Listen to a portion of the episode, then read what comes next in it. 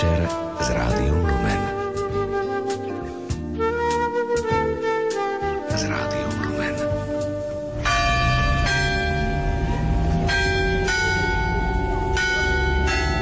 Relácia od srdca k srdcu s nitrianským diecézným biskupom Williamom Judákom.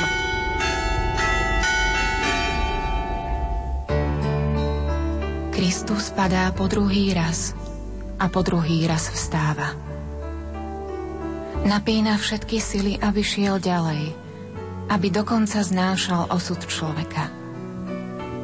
V onom páde na zem Ježiš je s tými, ktorí trpia a ktorí padajú.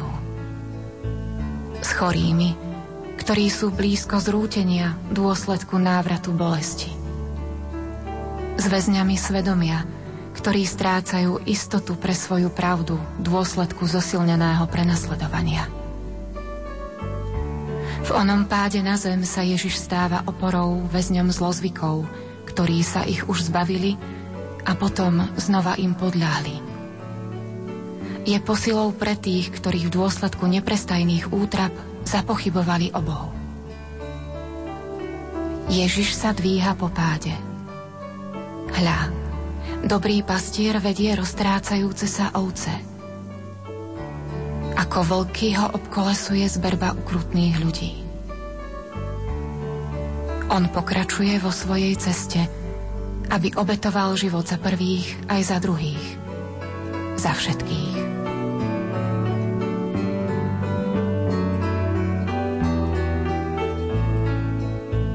Úrivkom z krížovej cesty Jana Pavla II. milí poslucháči, otvárame našu poslednú časť štvrtých rozhlasových duchovných cvičení s nitrianským diecézným biskupom monsignorom Williamom Judákom.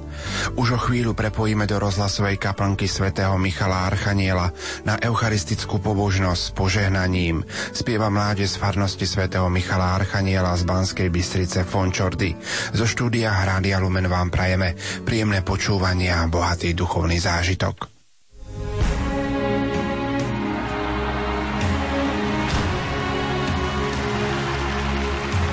Do Krakova putujeme v tomto roku už po 7 raz. Spolu s nami pôjde aj kardinál Jozef Tomko. Veľmi sa teším, no ale dúfam, že šťastlivo sa tam dostanem aj ja, aby som už na púti bol spolu so všetkými ostatnými pútnikmi zo Slovenska.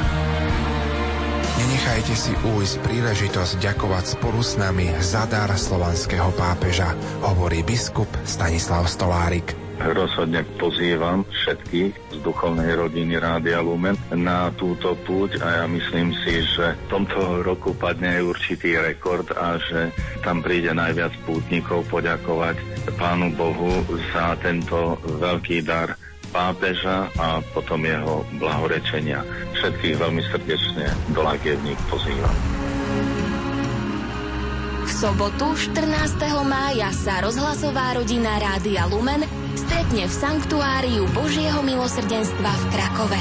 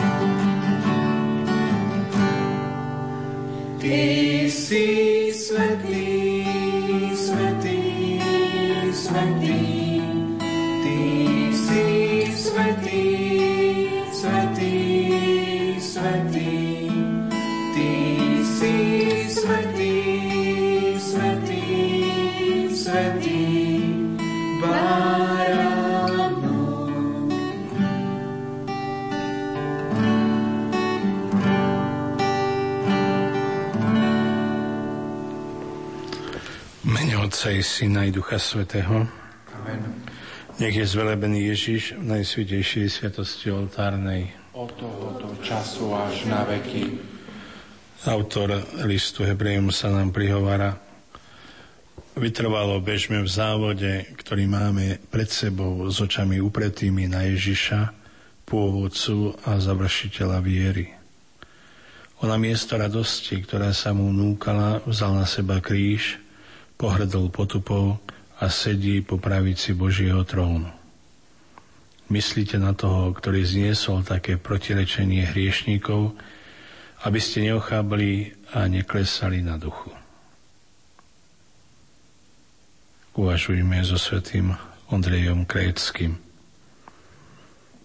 Poďte, vystupme aj my na Olivovú horu – Poďme naproti Kristovi, ktorý sa dnes vrácia z Betánie a dobrovoľne ide v ústretí tomu úctihodnému a blaženému umúčeniu, aby završil tajomstvo našej spásy. Prichádza z vlastnej vôle a ide do Jeruzalema ten, čo kvôli nám zostúpil z neba, aby nás z najhlbšej priepasti povýšil so sebou, ako hovorí písmo nad každé kniežatstvo, nad každú mocnosť a silu a nad každé iné meno. On, taký tichý, teší sa, že k nám prichádza tak ticho a vychádza nad západom našej najhlbšej chudoby, že prichádza a žije našim životom, aby nás svojou podobnosťou pozdvihol a priviedol späť k sebe. Mávajme aj my každý deň duchovnými ratolestiami svojho srdca a s deťmi volajme to posvetné.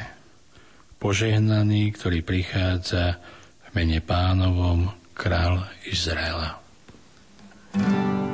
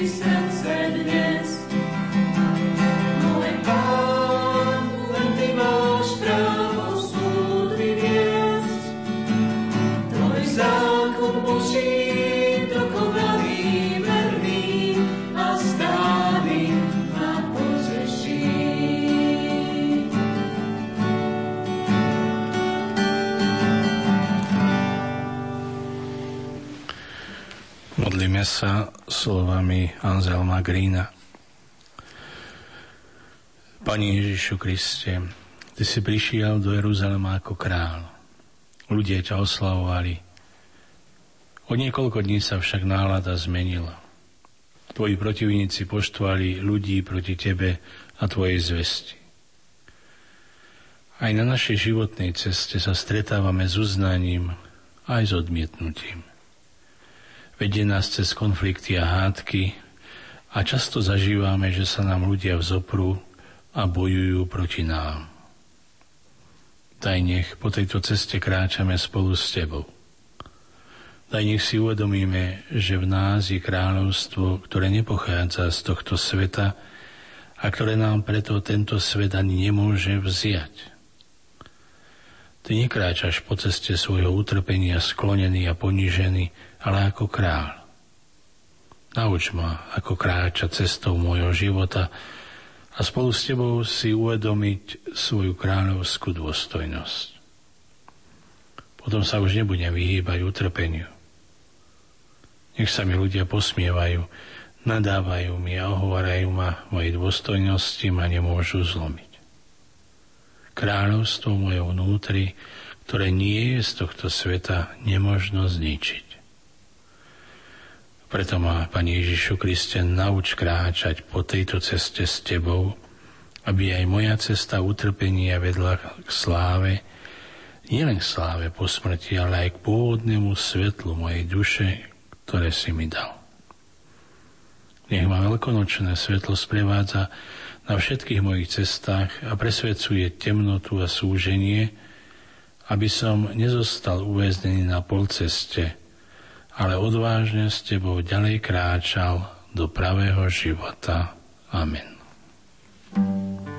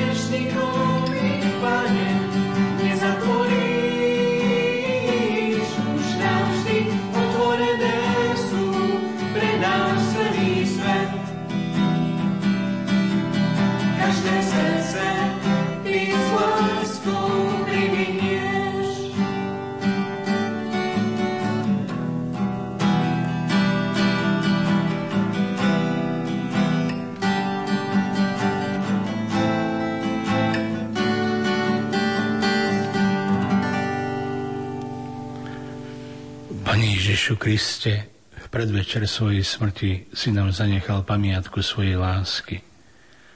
Večeral si so svojimi učeníkmi a sám seba si im sa dal chlebe a víň.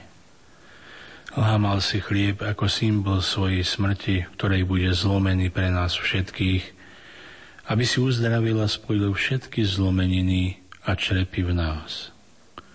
Pozdvihol si kalich ako symbol naplnenia svojej lásky v smrti, keď za nás vyleješ krv. Nikde má väčšiu lásku ako tento položí svoj život za svojich priateľov, hovoríš. Daruj mi nový pohľad na tajomstvo Eucharistie, ktorej si sa obetoval za mňa, aby som mohol budovať svoj život na tejto obete. Po hostine plnej lásky a nehy si sa utiehal do Gecemanskej záhrady. Tam ťa učeníci opustili, zaspali. Zaujímalo ich len to, akí sú unavení. Ty si musel čeliť svojmu strachu, bezmocnosti, osamelosti a nepochopeniu. Bojoval si s Bohom a nakoniec si vyriekol modlitbu, ktorú si naučil aj nás. Otče, buď vôľa Tvoja. Daj nech sa modlím týmito slovami, keď nerozumiem tomu, čo sa v mojom živote deje. Teba prišiel strachu posilniť aniel. Pošle aj mne svojho aniela, keď ma prepadne strach a ja sa mu nebudem vedieť ničím ubrániť.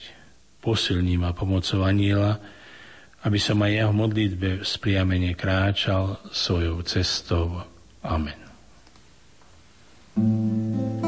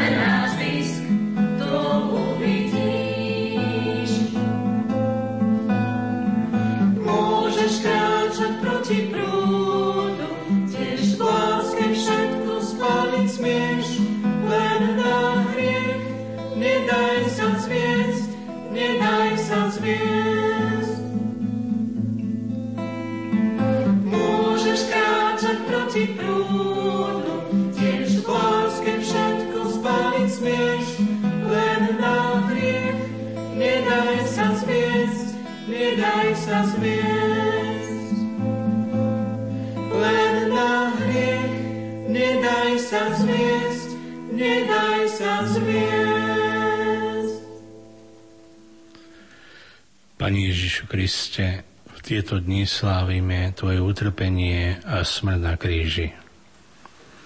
Ako môžeme oslavovať Tvoje utrpenie? Na kríži vidíme toho, ktorý zvíťazil nad smrťou. Uctievame Tvoj kríž, pretože na ňom vysí spása tohto sveta. Je pre nás znamením nádeje, že aj najhorší mučiaci nástroj sa môže premeniť na miesto veľkej lásky, že krutosť ľudí nad tebou nezvíťazí, ale že tvoja láska je silnejšia ako všetká ľudská zloba. Kríž nám ukazuje, že ty miluješ všetko, čo je v nás, že tvoja láska vteká do všetkých protivenstiev nášho tela a duše. So svojím krížom mi darúvaš dôveru, že som milovaný ako celok, a že ma nič nemôže oddeliť od Tvojej lásky.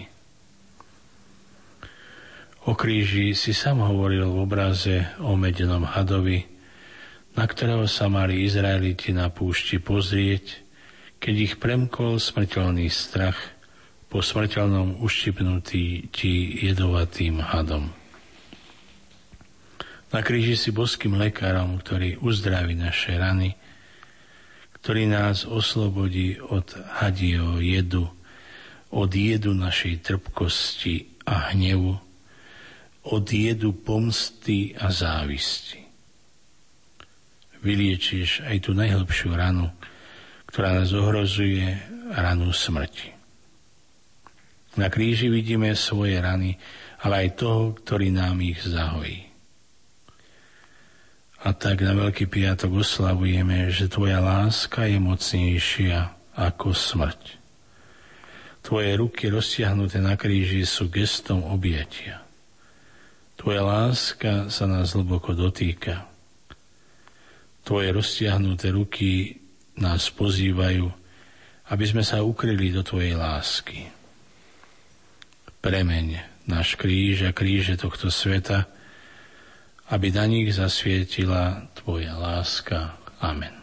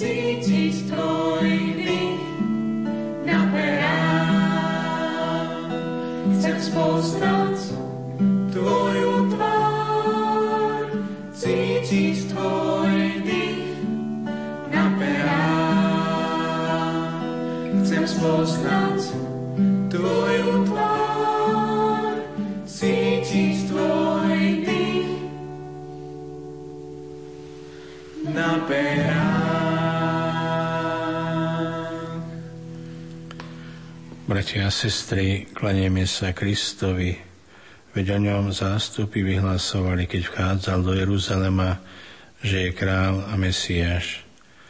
Vyznávajme aj my s radosťou požehnaný, ktorý prichádza v mene pánovom.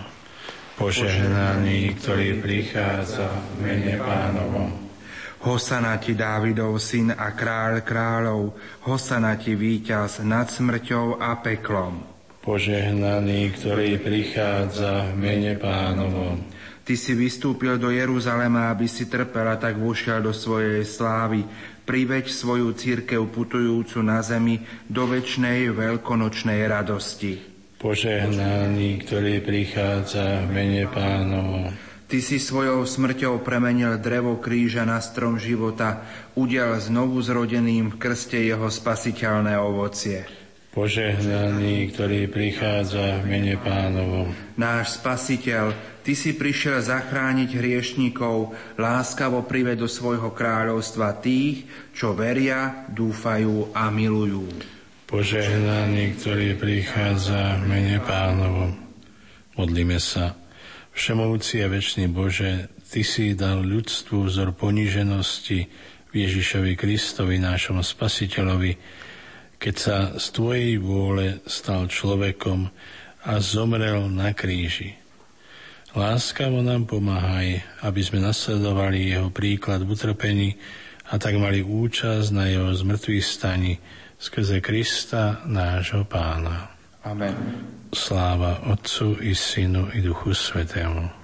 Ako bolo na počiatku, tak nech je teraz i vždycky, i na veky vekov. Amen.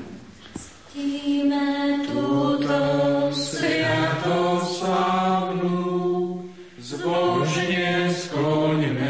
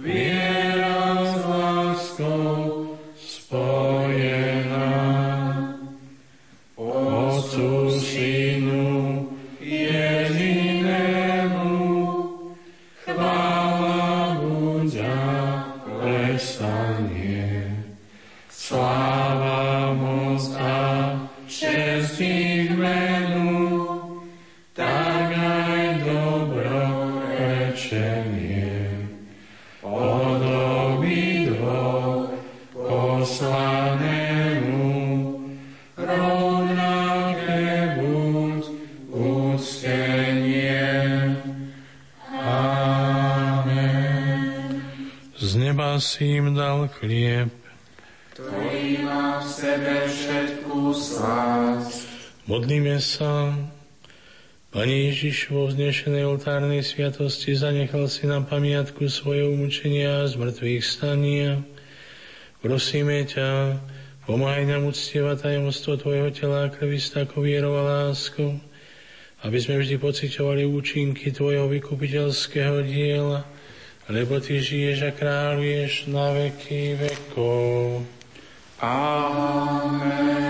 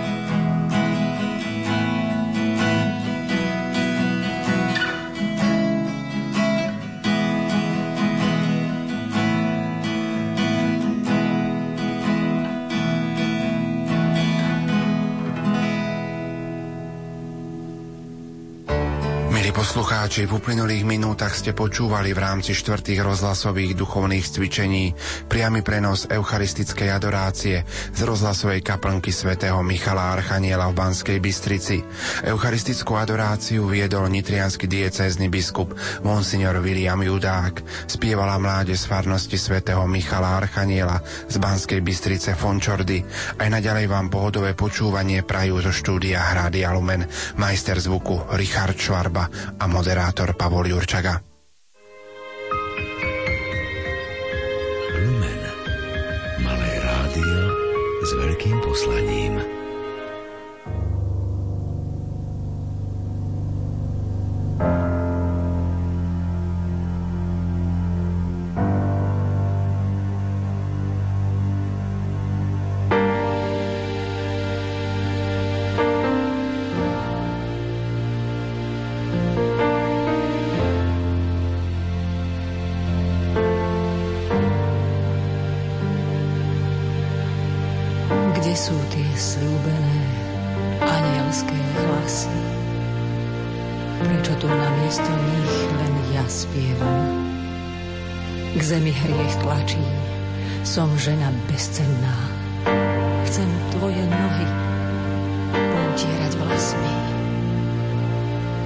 Prichádzam z Magdaly, ustatá strašne. Všade len kamene, ostré skaly. Vo vlastnom ohni chcem hriechy tie spáliť. Pokornej modlitbe daj prosím zaznieť.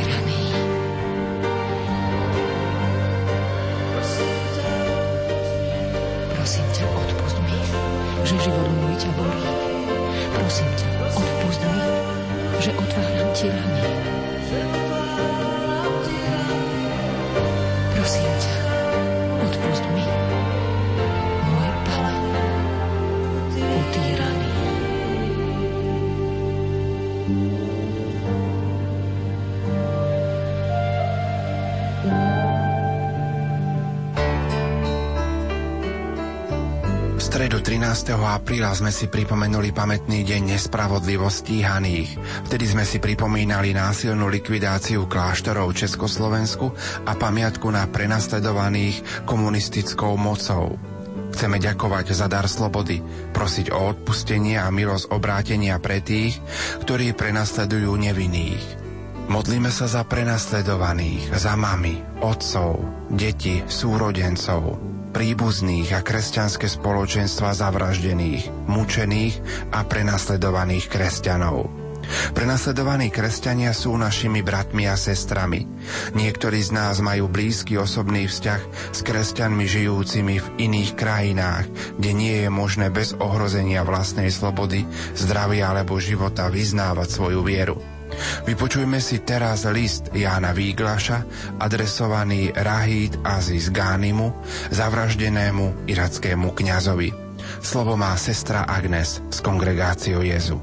Drahý Ragít, tak ťažko sa to čítalo a ešte ťažšie príjmalo. Najprv mi v noci prišla správa o tvojej smrti a potom som už len cez agentúry zbieral podrobnosti o tom, ako 3. júna 2007 rozstrieľali teba i tvojich troch pomocníkov, keď ste odchádzali z nedelnej svetej omše. Stále mám v očiach slzy, keď pozerám na tvoju fotografiu a pýtam sa s tvojimi kresťanskými i moslimskými priateľmi. V mene akého boha smrti ti siahli na život? Bol si prvý, koho som spoznal v írskom kolégiu, keď som v septembri 1998 prišiel na štúdia do Ríma. Čakal som na recepcii a zrazu si sa objavil ty so svojou bezprostrednosťou a srdečnosťou, so svojím úsmevom a jemnými spôsobmi. Takto som ťa potom poznal počas dvoch rokov, ktoré som tam mohol s tebou stráviť. Niekoľko týždňov sme na jeseň až do jary pokračovali v dobrovoľnom kurze taliančiny, až sme napokon zostali len my dvaja, najväčší vytrvalci, či fanatici. Občas sme šli spolu cestou na univerzitu. Ty na Angelikum, ja na Gregorianu.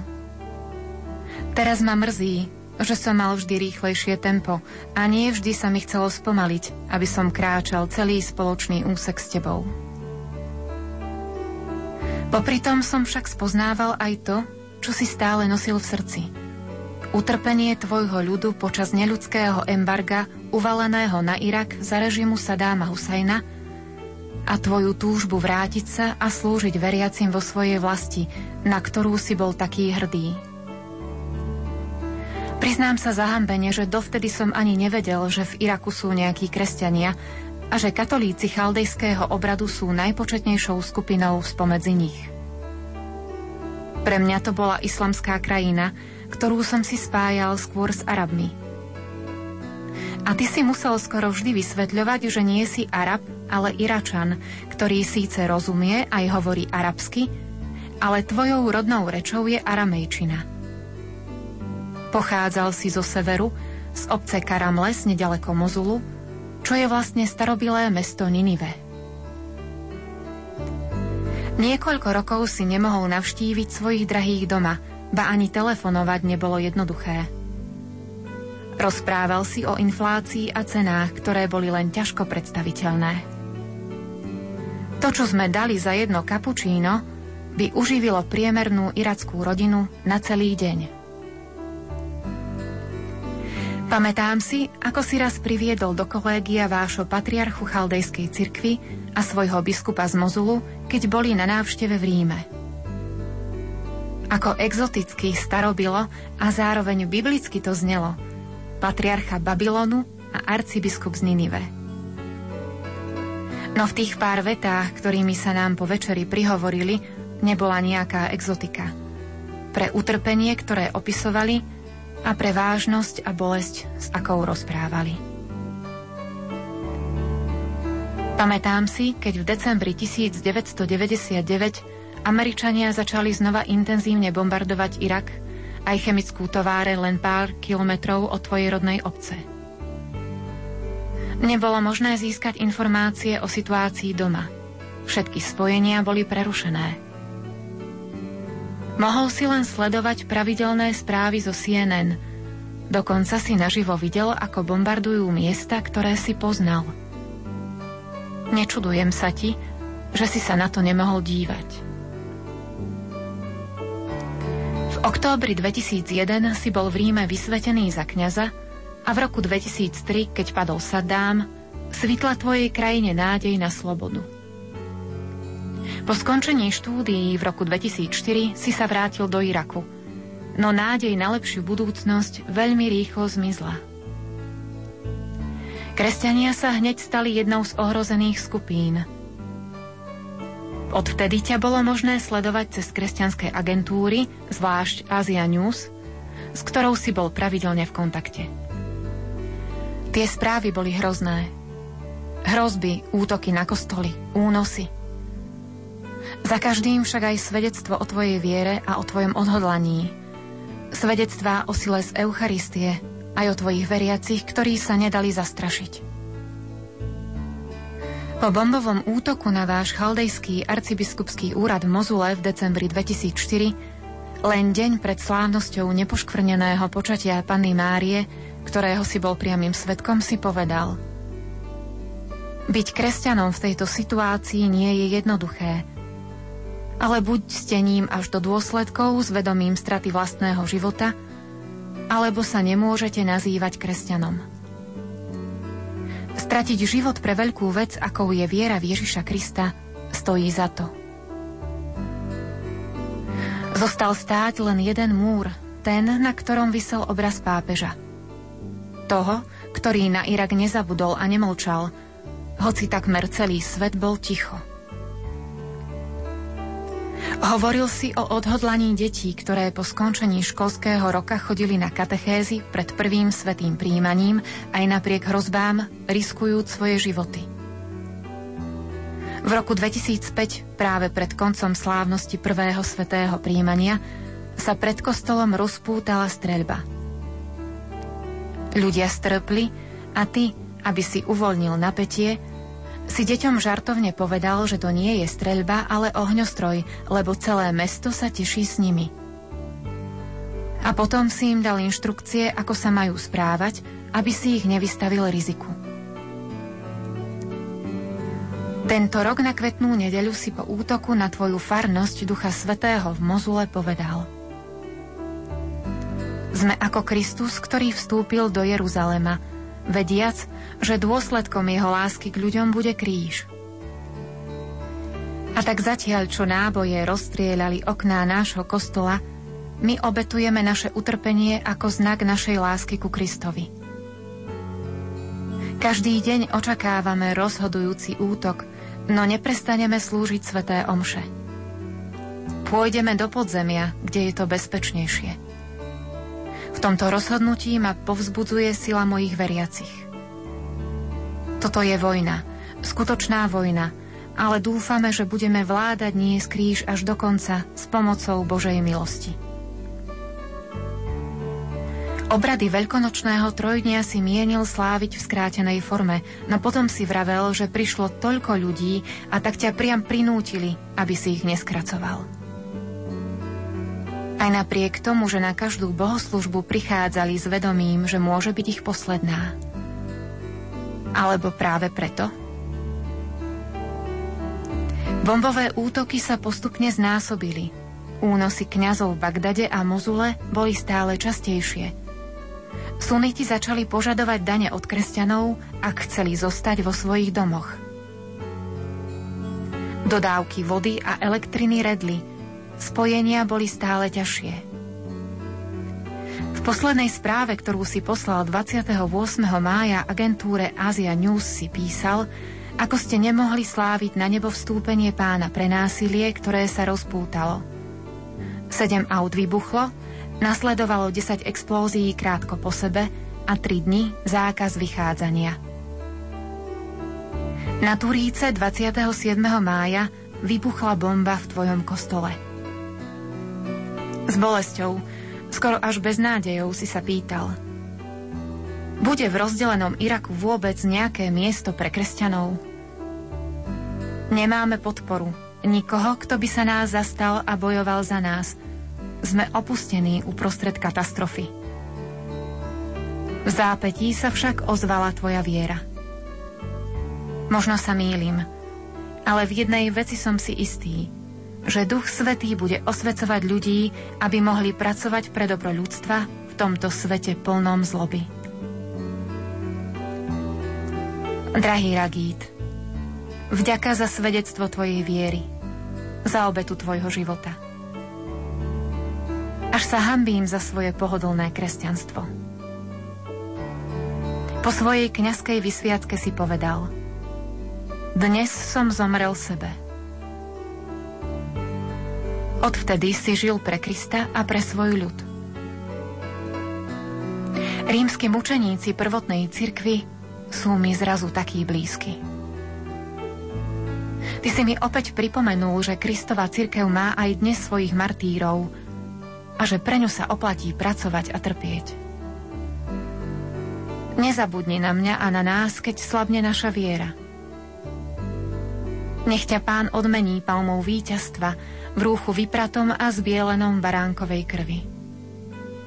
A dúfam, že sa raz stretneme v nebi a že ma tam pozdravíš tak, ako si to mal často vo zvyku.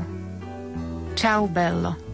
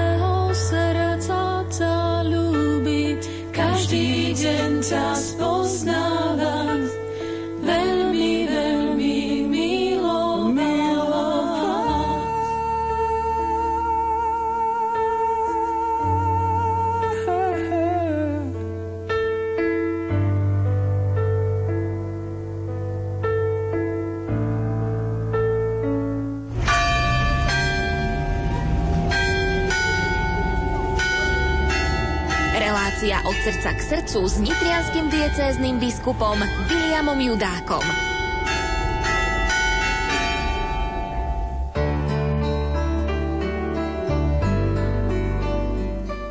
Pokojný sobotný večer, milí poslucháči, vám už tejto chvíli prajeme zo štúdia Hrádia Lumen z Banskej Bystrice. O tejto chvíli aj naďalej pre vás vysielajú majster zvuku Richard Švarba, hudobná redaktorka Diana Rauchová, moderátor Pavol Jurčaga. Po eucharistickej adorácii, ktorú sme mali v rozhlasovej kaplnke svätého Michala Archaniela, pokračujeme ďalej v našom rozprávaní a programe štvrtých rozhlasových duchovných cvičení s otcom biskupom Williamom Judákom. Kvetnou nedelou, milí poslucháči, vstupujeme do svätého týždňa, ktorým ukončíme 40-dňové pôstne obdobie. V udalostiach Zeleného štvrtku, Veľkého piatku, Bielej soboty a Veľkonočnej nedele sa budeme dotýkať tajomstva smrti, života a vzkriesenia Božieho Syna Ježiša Krista. Ale nielen jeho smrti a života, ale aj nášho života a našej časnej smrti. Usilujeme sa približovať a uvažovať o tomto tajomstve s úctou, osobne a samozrejme aj s vierou. Chceme sa teraz započúvať do slovoca biskupa Viliama, aby sme naozaj prežili chvíle, ktoré Ježiš prežil pri krížovej ceste. Chceme sa započúvať aj do rozprávania o postavách, ktoré boli na krížovej ceste. A možno tak ako včera, ako som to spomenul na začiatku, možno sa v týchto postavách vo svojom konaní, vo svojich povahách, vo svojom správaní, vo svojich skutkoch nájdeme aj my. Tak nech sa vám príjemne počúva. Štvrté rozhlasové duchovné cvičenia s nitrianským biskupom Williamom Judákom na vlnách Rádia Lumen pokoj a nádej do vašich domovov.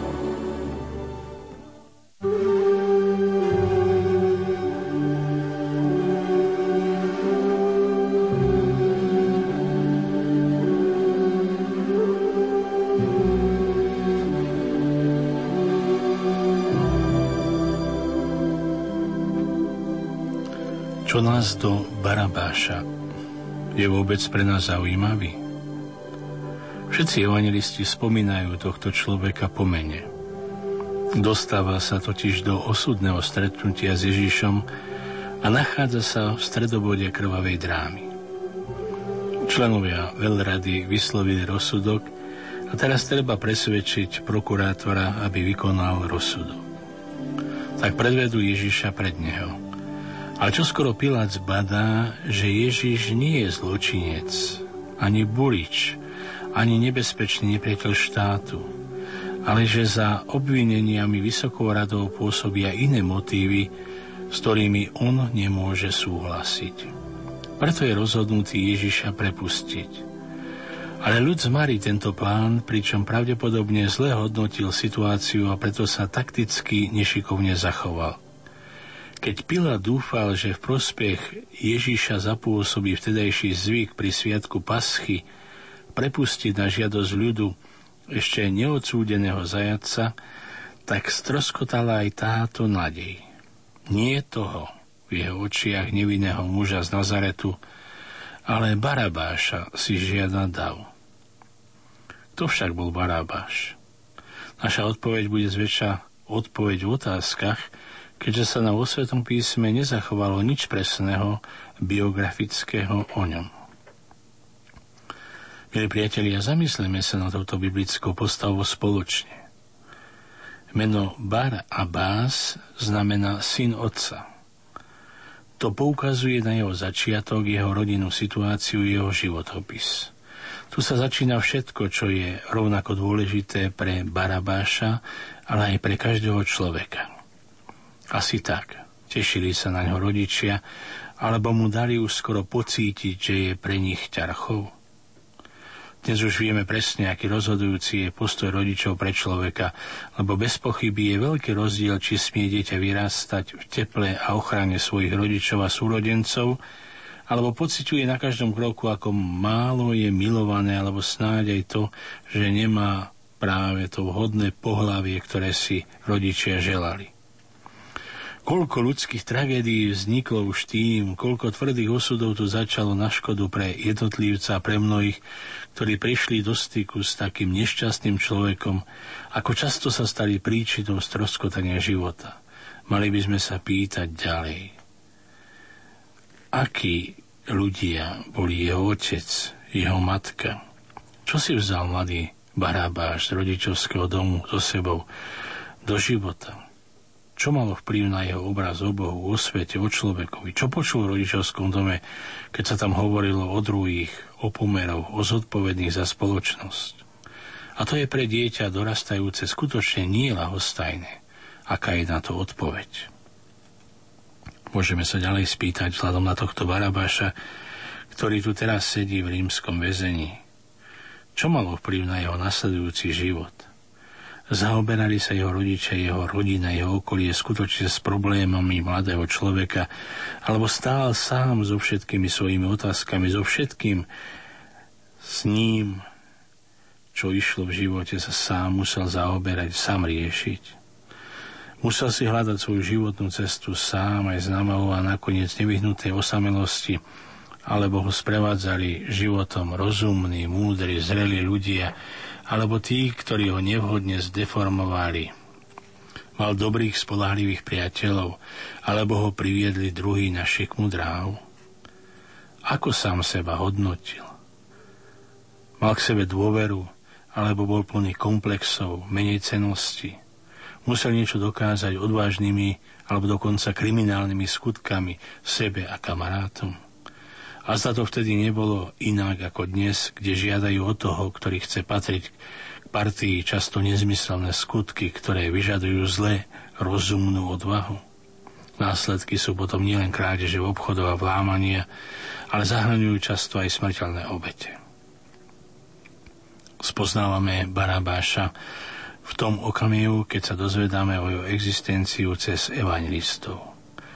Barabáš je tu, ktorého Rímania zajali pri povstania, teraz sedí vo väzení. Aj tu sme zasa odkazaní na otázky, keď hľadáme motívy jeho činu. Bol to čin kriminálnika, alebo jednal podľa postoja, ktorý nám žiaľ ani dnes nie je cudzí? Patril istým spôsobom k tedajším teroristom, ktorí z domnelého idealizmu, aby zmenili svet a pomery, sa nezlákli ani brutálnej moci. Vtedy ich volali zeloti, horlivci, ktorí so skrytou dýkou sa nezastavili ani pred vraždou. Chceli slúžiť svojmu ľudu v konkrétnej politickej situácii, ale ich strašné pôsobenie iba ťahalo krvú stopu cez dejiny a keď ich boj prešiel do vojny s Rímany, priniesol nespočetným ľuďom smrť a skazu, stratu chrámu, zničenie miest, utrpenie a biedu ľudu. Asi správne predpokladáme, že Barabáš patril k týmto povstalcom. Jeho čin potom a zda sa nelíšil od toho, čo skúsujeme v našich dňoch, keď s nami neustále otriesajú správy o strašných teroristických činoch všade na svete. Akí sú to ľudia, ktorí chcú byť sudcami nad životom druhých a únosmi, atentátmi, ba aj popravami myslia, že by mohli týmto zmeniť svet. Sme ohromení z takého tzv. idealizmu zločincov – čo sa to zlého udialo v ich živote, v ich mladosti, ale tiež, kde sú tí druhí, ktorí vyvolali svojimi nespravodlivými postojmi, svojim egoizmom, nečistými zaujímami tento strašný postoj, toto strašné riešenie. Mnoho súčasníkov Barabáša sa si pýtalo takisto, ako my dnešní. Ale to je otrasajúce, že bolia sú ľudia v mase, ktorí takýchto blúdiacich vidia svojich hrdinov. Prepusť ho, kričia, on je náš človek. Ľud vybičovaný a v trpke nenávisti voči Rímanom stelesnený v Pilátovi môže a musí voliť rozhodnúť sa pre jedného alebo pre druhého. Kto je ten druhý? Kto je Ježiš Nazarecký? Je podľa niektorých revolucionár ale jeho revolúcia mala nastať v srdciach ľudí v obrátení, v pokáni, v stalej novej orientácii na Boží zákon lásky. Aj on je syn Otca. Synom Božím, ktorý sa stal človekom, ktorý sa nepochopiteľne vydal do ľudských rúk a teraz sám sa stáva obeťou, obeťou intrík a chuti, pomoci, závislosti a žiarlivosti, naboženského fanatizmu a politickej kalkulácie. Ako sa asi cítil s pohľadom na slabostského sudcu, ktorý dáva ľudí do svojho životného účtu ako zložky a ich používa ako karty v hre svojej kariéry a vzhľadom na zuliaci ľud.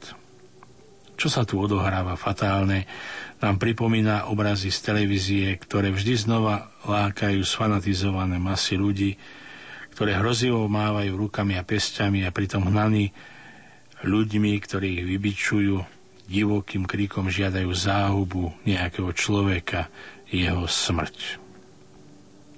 Máme priam hrozivý pocit a pýtame sa otrasený, čoho všetkého je schopný človek. Veď ako by asi vyzerali dejiny ľudstva, keby si všetci brali za merítko, čo povedal Ježiš. Počuli ste, že otcom bolo povedané nezabiješ. Kto by teda zabil, pôjde pred súd. No ja vám hovorím, pred súd pôjde každý, kto sa na svojho brata hneva. Kto svojmu bratovi povie hlupák, pôjde pred veľradu. A k tomu povie, ty Boha pusti blázom, pôjde do pekelného ohňa lebo už srdci začína, čo sa raz premení v skutok. A kto sa zahráva so zlou myšlienkou, hrá sa s ohňom. Jedného dňa sa premení myšlienka v krvavý skutok. Vráťme sa však do Pilátovho paláca.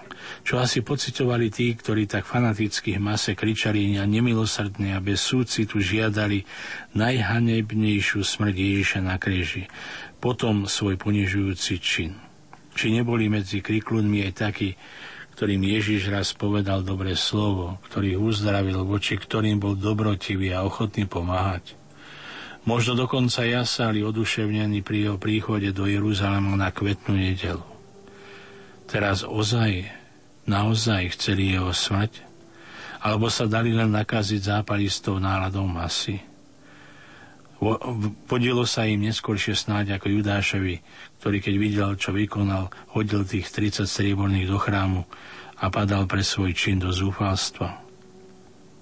Nebudeme sa môcť vyhnúť otázkam, ktoré si musíme klásť. Je pre nás prikázanie pána, ktorý stojí teraz ako nevinný pred Pilátom a je bičovaný, aby sa to zapáčilo masám a ktorý vytrpí takú strašnú smrť. Ozaj také vážne, že si zakážeme nedobre, zle, neláskavé myšlienke predstaviť voči druhým. Vieme sa brániť proti mienkam, to sa tak robí, všetci tak robia a uchovať si svoju samostatnosť myslení. Necháme padnúť niekoho, ktorý sa zrazu nehodí do nášho konceptu, bez ohľadu na neho. Vzdáme sa niekoho, lebo je tu niekto, ktorému sa tento človek nepáči, snáď vo svojich mienkach, spôsobom, ako žije. A teraz sa odo mňa žiada, aby som sa od neho dištancoval. Inak nie si priateľom cisára. To si vypočul Pilát. Postavenie Barabáša a nezavidenia hodná situácia, v ktorej sa nachádza Ježiš, nie je nám až tak vzdialená. Dovolte ešte pár aktuálnych, aj keď nepríjemných otázok. A zda sa aj my pristihneme občas a možno aj častejšie, že sme nezmierliví a neúprostní, keď chceme presadzovať svoje názory, svoje náboženské, politické, sociálne a pedagogické princípy. Je to niekedy pritom až po hranu a za každú cenu, a keď ten druhý musí preto trpieť. Máme odvahu zasadiť sa za právo a spravodlivosť, za ľudí v biede, za takých, ktorých iní odsudzujú, na ktorých nadávajú, ktorých by sme sa chceli zbaviť aj vtedy, keď sa stanú neobľúbenými, lebo v tej chvíli nie je to panujúca mienka nálada. Uchovávame si ešte aj mase zdravý úsudok, alebo nás premôže pokušenie bez myšlienkovite opakovať to, čo sa hovorí vo väčšine. Čo má po Barabašovi. A zda viac, ako som si v prvom okamžiku myslel, ako sme sa nazdávali. Aké pokračovanie to malo potom s ním? Či tušil, kto bol ten Ježiš, ktorý zomrel na miesto neho, na miesto nás. Či sa potom o to zaujímal, aký to bol človek, ten Ježiš. Aké bolo stretnutie s ním?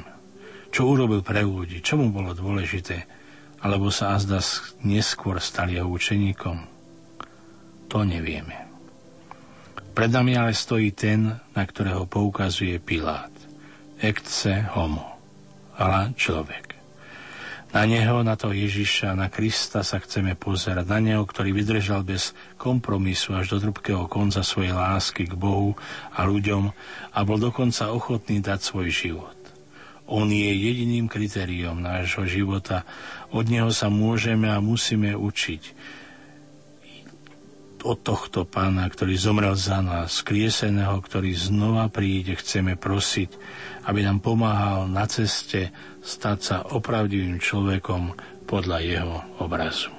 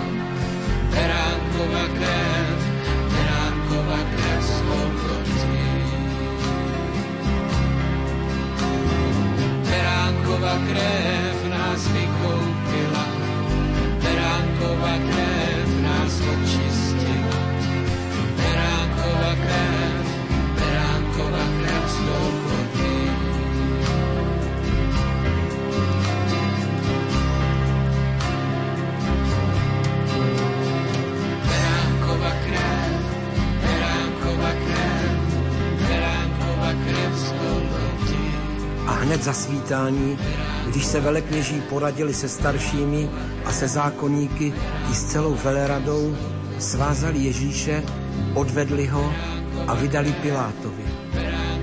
Pilát se ho zeptal, ty jsi ten židovský král? Ale on mu odpověděl, ty to říkáš. Potom ho velekněží začali obvinovat z mnoha věcí, ale on nic neodpovídal. Pilát se ho tedy znovu zeptal, nic neodpovídáš? Pohleď, z kolika věcí tě obvinují. Ježíš ale stejně nic neodpověděl, takže se Pilát divil. Byl však zvyklý propouštět ve svátek jednoho vězně, za kterého prosili. Tehdy byl společně s jinými vzbouřenci, kteří při vzpouře spáchali vraždu, uvězněn jeden jménem Barabáš. Zástup se tedy dal do křiku a začal prosit Piláta o to, co jim dělal vždycky. Pilát jim ale odpověděl, chcete, abych vám propustil židovského krále? Poznával totiž, že mu velekněží vydali ze závisti. Velekněží však vyburcovali zástup, ať žádá, aby jim raději propustil Barabáše.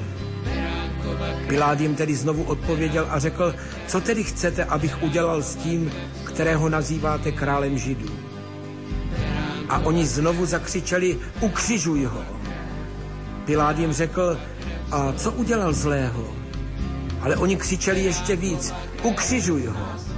A Pilát, který chtěl vyhovět davu, jim propustil Barabáše, ale Ježíše nechal zbičovat a vydal ho k ukřižování.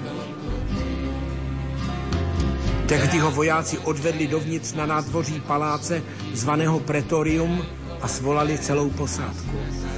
Oblekli mu purpurový plášť a nasadili mu korunu upletenou strní. Pak ho začali zdravit. Buď zdrav, židovský králi. Byli ho holí do hlavy, plývali na něj, klekali před ním a klaněli se mu. Když se mu dost naposmívali, svekli z něho ten plášť a oblekli mu jeho šaty. Potom ho vyvedli, aby ho ukřižovali. A když přišla šestá hodina, nastala po celé zemi tma až do deváté hodiny. A o deváté hodině Ježíš hlasitě vykřikl Eloi, Eloi, lama sabachtány, což v překladu znamená Bože můj, Bože můj, proč si mě opustil? A když to uslyšeli někteří z kolem stojících, říkali, podívejte, volá Eliáše. Jeden z nich tedy odběhl, naplnil houbu octem, dali na větev a dával mu napít se slovy, nechte ho. Uvidíme, jestli přijde Eliáš, aby ho dal dolů. Ale Ježíš hlasitě vykřikl a vydechl naposled. A chrámová opona se roztrhla na dva kusy od zhora až dolů. A když setník, který stal naproti němu, uviděl, jak vykřikl a naposled vydechl, řekl, ten člověk byl opravdu Boží syn.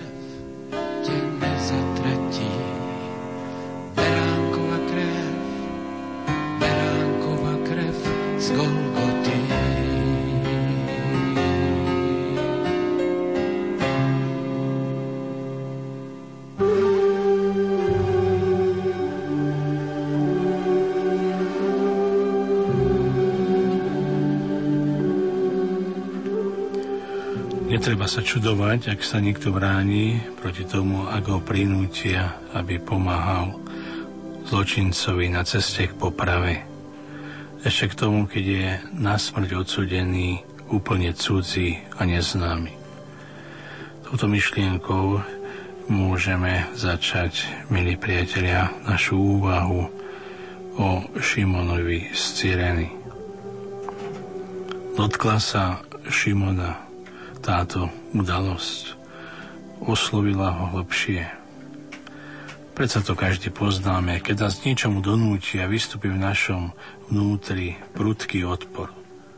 Vzniká zlá vôľa a zlosť. Čo sa dialo v Šimonovi? Snaď ľutoval dokonca odsudenca. Poďakoval mu Ježiš. Zostala mu spomienka na Ježiša, pýtame sa – nie je vôbec zbytočné, ako sa na prvý pohľad zdá, sa týmito otázkami zaoberať. A k tomu ešte pripojíme otázku, či nás táto udalosť zo života Šimona neoslovuje niečím aktuálnym.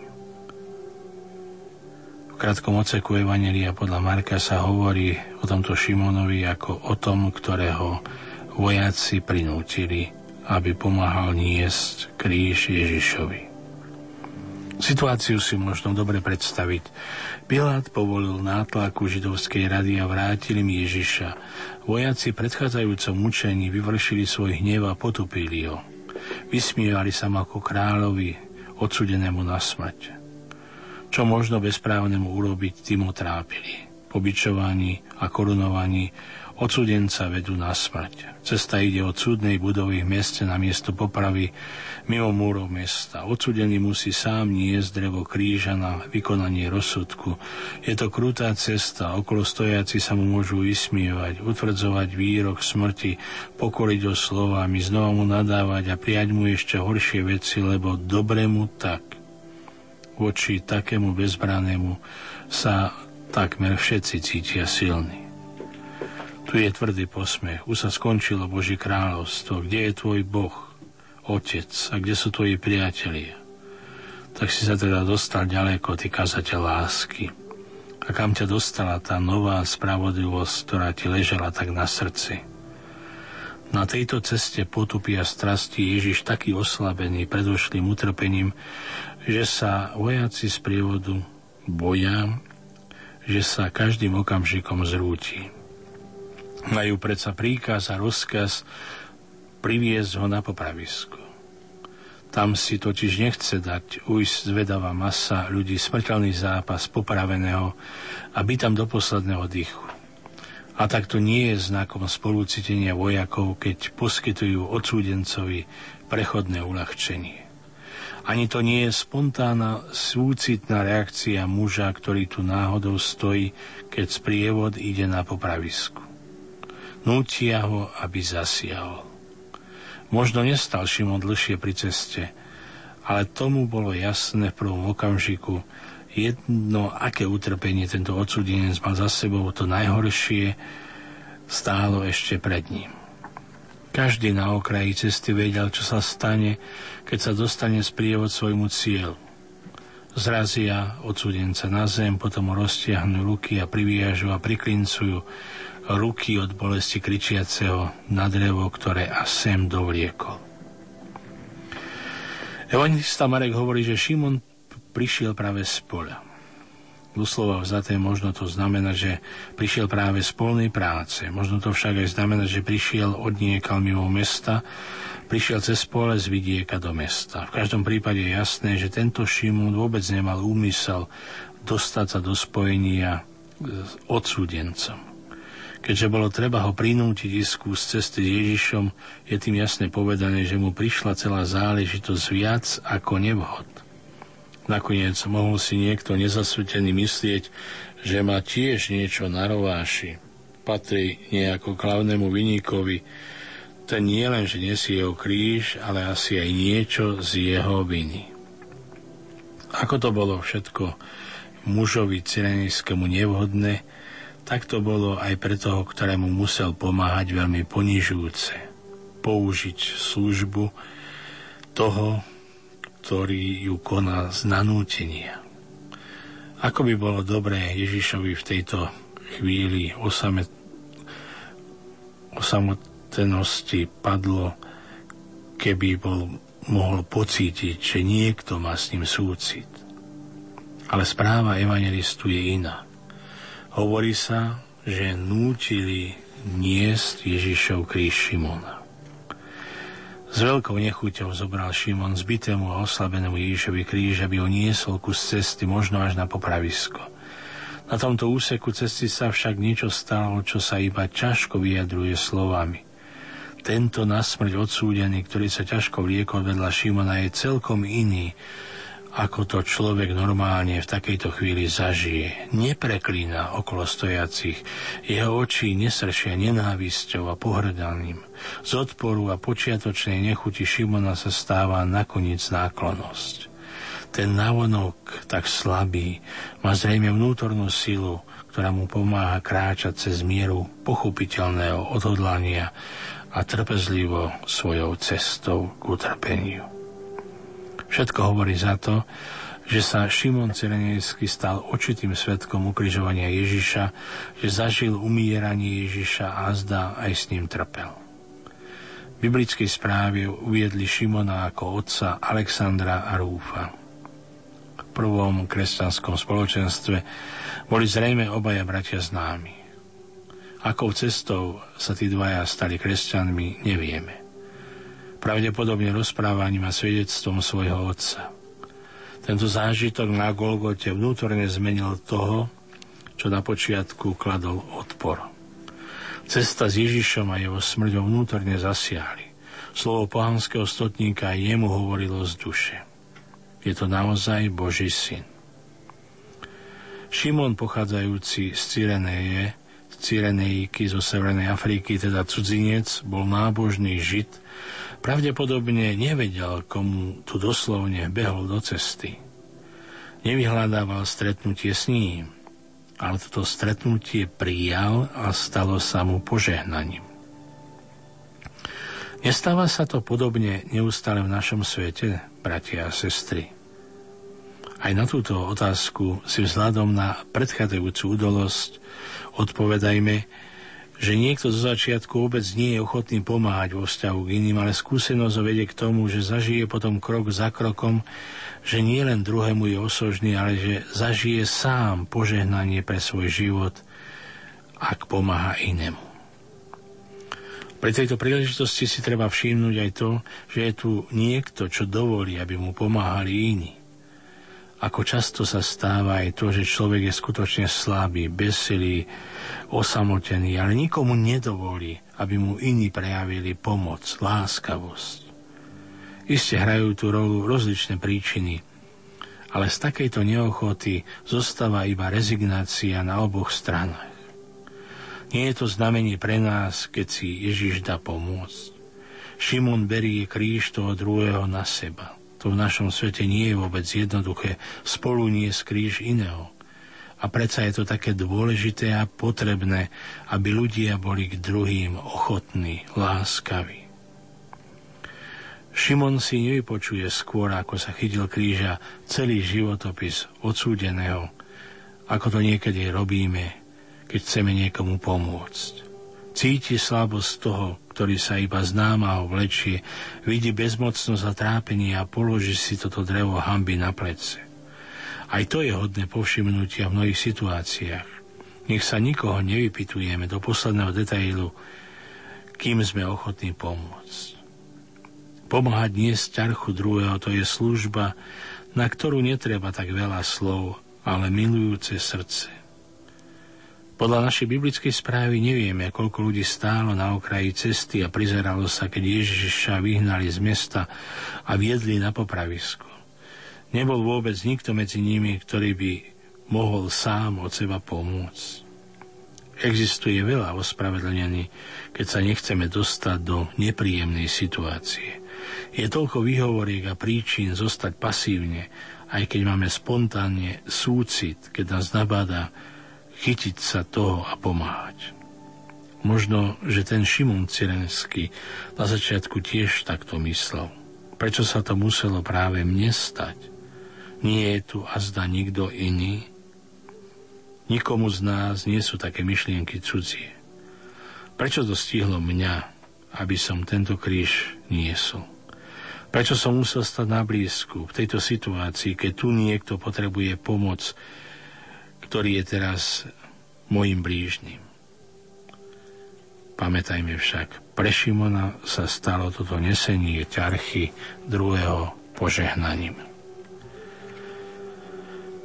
Vidíme dnes Ježiša na krížovej ceste a vidíme aj Šimona.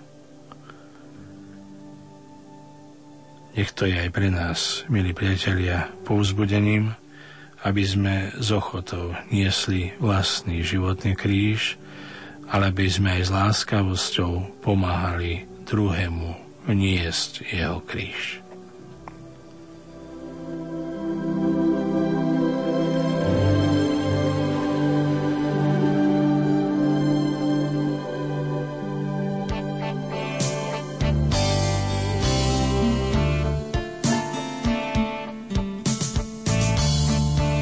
5. zastavenie Šimon Cyrenejský To se musíš držať, tiež tu zní. Aj ty budeš kráčať s Bohom tým.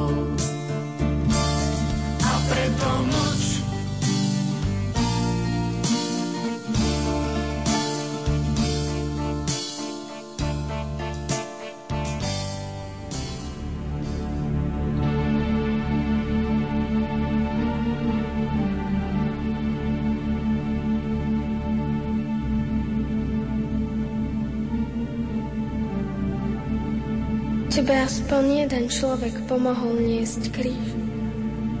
Mne nikto nepomáha. Dokonca lekár dá mojej mame narkózu, aby netrpela, keď ja budem zomierať.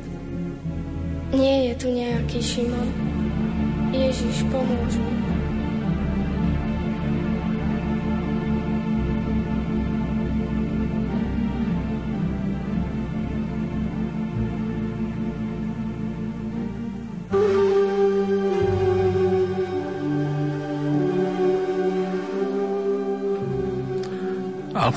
Delf, martyr viery, ktorého gestapo zajalo v Mníchove v júli 1944 a ktorého potom odviezli do Berlína, kde sa jeho život skončil na šibenici, napísal v liste z väzenia.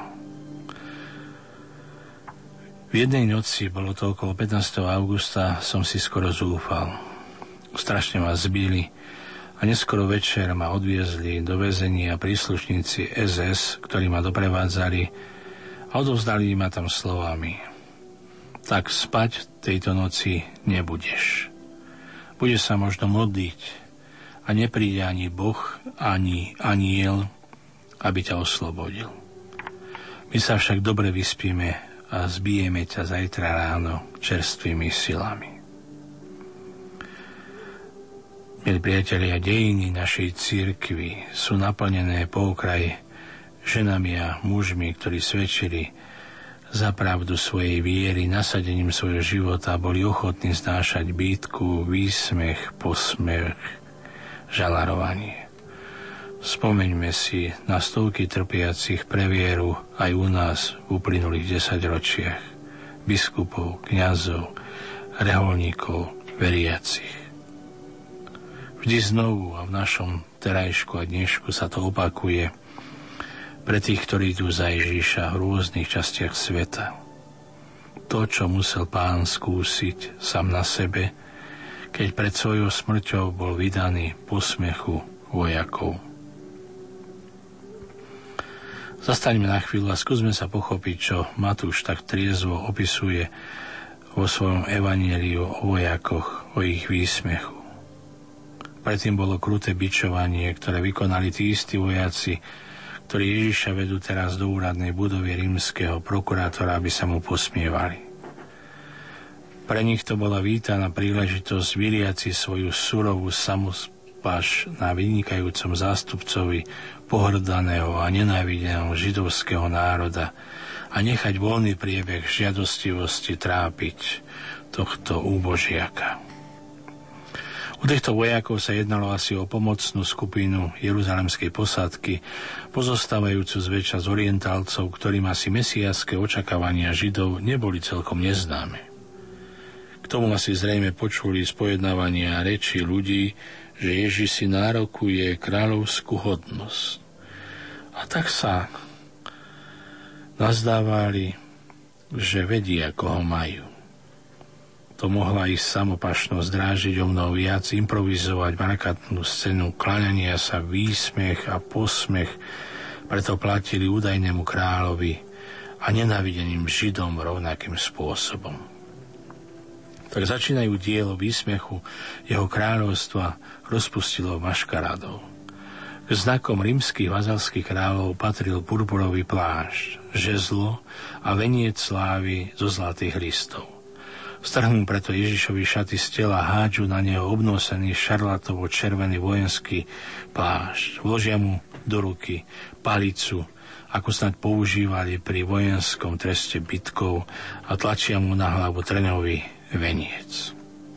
Vojaci mali pred očami posmech nimi nenávideného a bezbraného odsudenca. Keď dali Ježišovi rúcho vazalského kráľa začali svoju krutú hru klaňaním sa a volaním Sláva ti kráľ Židov, ktoré pripomínalo rímske Ave Cezar. Poklaknutím ako opavržlivým napodobnením úctivého uzdania dosahujú posmech, vyvrcholenie. Nakoniec oplúvanie a bitka palicou položia bodku za tento výsmešný rituál. Král Židov je vydaný posmiechu na pospas.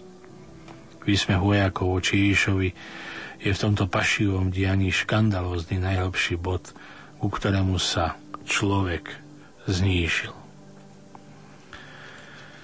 Biskup Wilhelm Schramm v úvahe, ktorý sa zamýšľal touto udalosťou, ktorá sa stala pre nás v dejinách spásy, píše Pozrime sa na tohto človeka, Pohliadnime na túto hlavu plnú krví a rán, plnú bolesti a výsmechu, hlavu ovinutú na posmech strňovou korunou.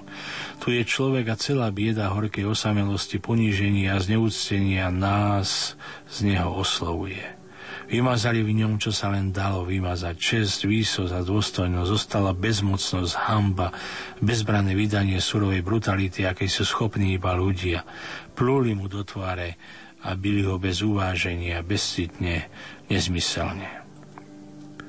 Bitka vždy boli, vždy viac zasiahne ako len tvár. Teraz má Ježiš všetky znaky panovníckej hodnosti, ale v opačnom zmysle. Výsmech vojakov zasahuje celého človeka, ktorého chcú zničiť. Zasahuje však ešte viac jeho nárok byť im pánom a kráľom, ktorého poslal Boh svojmu národu, ako záchrancu a spasiteľa zohnuté kolena vojakov a ich krutý rituál robia z mesiaského kráľa blázno, s ktorým robia bláznivú hru. Toľko citát. Ako reaguje Ježiš? Mlčky prijíma, čo ponižuje jeho najvnúternejšiu bytosť. Tak odpoveda na výsmešný smiech vojakov. Teraz sa naplňajú na Ježišovi slova proroka Izaiáša. Pán Jahve mi otvoril ucho a ja som neodporoval, nazad som neustúpil.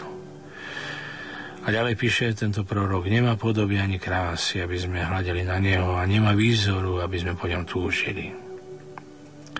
Obraz trpiaceho Božieho sluhu, ako to opisuje Izaiáš, sa stal skutočnosťou a vidie to na Ježišovi. Bez tušenia splnia vojaci to, čo sa vypovedalo v starom zákone o utrpení spravodlivého a svedčia tak svojim zúrivým postupom. Tento Ježiš je naozaj prislúbený mesiaský král. V tejto scéne, v ktorej sa odhaluje celá ironia a cynizmus ľudského srdca, zasvieti pravý charakter Ježišovho kráľovstva, ktorý vytrpí mlčky zlo z ľudí a vykonáva svoje vlastné panovanie obete. Jeho vôľa k tejto službe je taká radikálna, že je ochotný brať na seba všetku potupu, ktorá prichádza aj od vojakov. Ježiš je tu zhanobený. Je tu jeho tvár a vo svojej biede a znetvorení už zachytila našu tvár každého človeka. Nie sme všetci vydaní na pospas iným, vydaný ľudskému násiliu a zlobe, bezmocnosti, trpeniu, výsmechu tých, ktorí hrajú s človekom zlú, špinavú, nečestnú hru, neustále a znovu. Neopakuje sa scéna v úradnej budove rímskeho prokurátora dnes nespočetný raz. Tu nám prebehne niekto cez cestu, kto nás dráždi možno iba inak hovorí, ako sme my zvykli myslieť. Má iný svetanázor alebo iné spoločenské a politické presvedčenie. Žije inak v našom susedstve. Má iný životný štýl. Možno sa dokonca dostal vlastnou vínou do situácie, ktorá nám dáva podnet tomu, aby sme na neho ukázali prstom. Čokoľvek by to mohlo byť, je to pre nás výzvou, a dáva otázky našej kresťanskej lásky k blížnemu. Dotýka sa problémov, ktoré by sme chceli potlačiť. Možno sme sami otázkou. A ako reagujeme my? Čo robíme, aby sme sa takého nepohodlného človeka zbavili? Často robíme z neho blázno. Postavíme ho na pranier. Oblažíme ho vencom podozrenia a obžalov. Nanúčime mu korunu výsmechu a poníženia, kde sa stvrkne jeho dôstojnosť. A kým by sme ho takto akoby oplúvali, sa ozrejmi všetkým, aký je odpudzujúci. Odsúvame ho do geta tzv. okrajových skupín spoločnosti, urobíme z neho podivy na offsidera dávame mu všetky znaky, aby sa zdal iným smiešný. Ľudia sa stávajú nesmierne zlí, keď opúšťajú cestu lásky A človek, ktorý nemá lásku, hľada si protivníka, ktorému môže ukázať svoju prevahu a pri ktorom môže bezohľadne a nemilosrdne rozvíjať svoj egoizmus a svoju samopáš. Naozaj v Ježišovi sa stretávame s človekom, ktorý pripúšťa celkom sebe v nás našou zlobou. Mohol sa zviac ako 12 legiami anielov chrániť pred vojakmi. Nerobí to. Dáva sa na pospas. Aké paradoxne sa to môže zdať, tak realistické to je. V Ježišovi je viditeľný Boh, ktorý znáša všetko od ľudí. Môžeme si to vyložiť ako slabosť. Ale nie je práve v tom dôkaz síly Božej lásky, ktorý sa stal Ježišovi človekom, aby zvíťazil nad zlom vo svete cez lásku a cez nič iné ako láskou. Eskalácia zlá a hrubosti sa ukludní iba vtedy, keď sa stretne s tým, ktorý všetko zachytáva bez toho, aby sa chystal proti úder, ktorý je aj ochotný znášať posmech, keď ide o to vlastné, keď ide o pravdu. Svetý Peter nás upozorňuje, Kristus trpel za nás. Mali by sme pokojne uznať, že nás to skôr rozčúli, ako znepokojuje a je nám v určitej miere ťažko obrátiť sa na taký kurz, ktorý nám prináša veru dosť často posmech, lebo kam by sme s tým prišli? Dnes napríklad uprostred sekularizovanej spoločnosti, ktorá zosmiešňuje toho, ktorý sa odváži na verejnosti obhajovať kresťanské zásady. Mnohí nás osmiešňujú. Aj církev so svojimi tzv. väčšine včerajšími a svet nepoznajúcimi morálnymi predstavami, ktoré chránia ľudskú dôstojnosť a slobodu.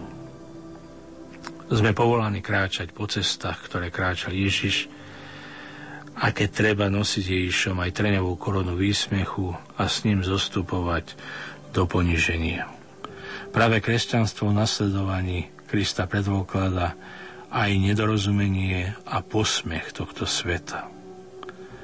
Ako on prijal ľudí v ich biede a previnenie a dal život pre mnohých oslobodzujúc a spasiac, tak musíme aj my, kresťania, nanovo žiť túto solidaritu.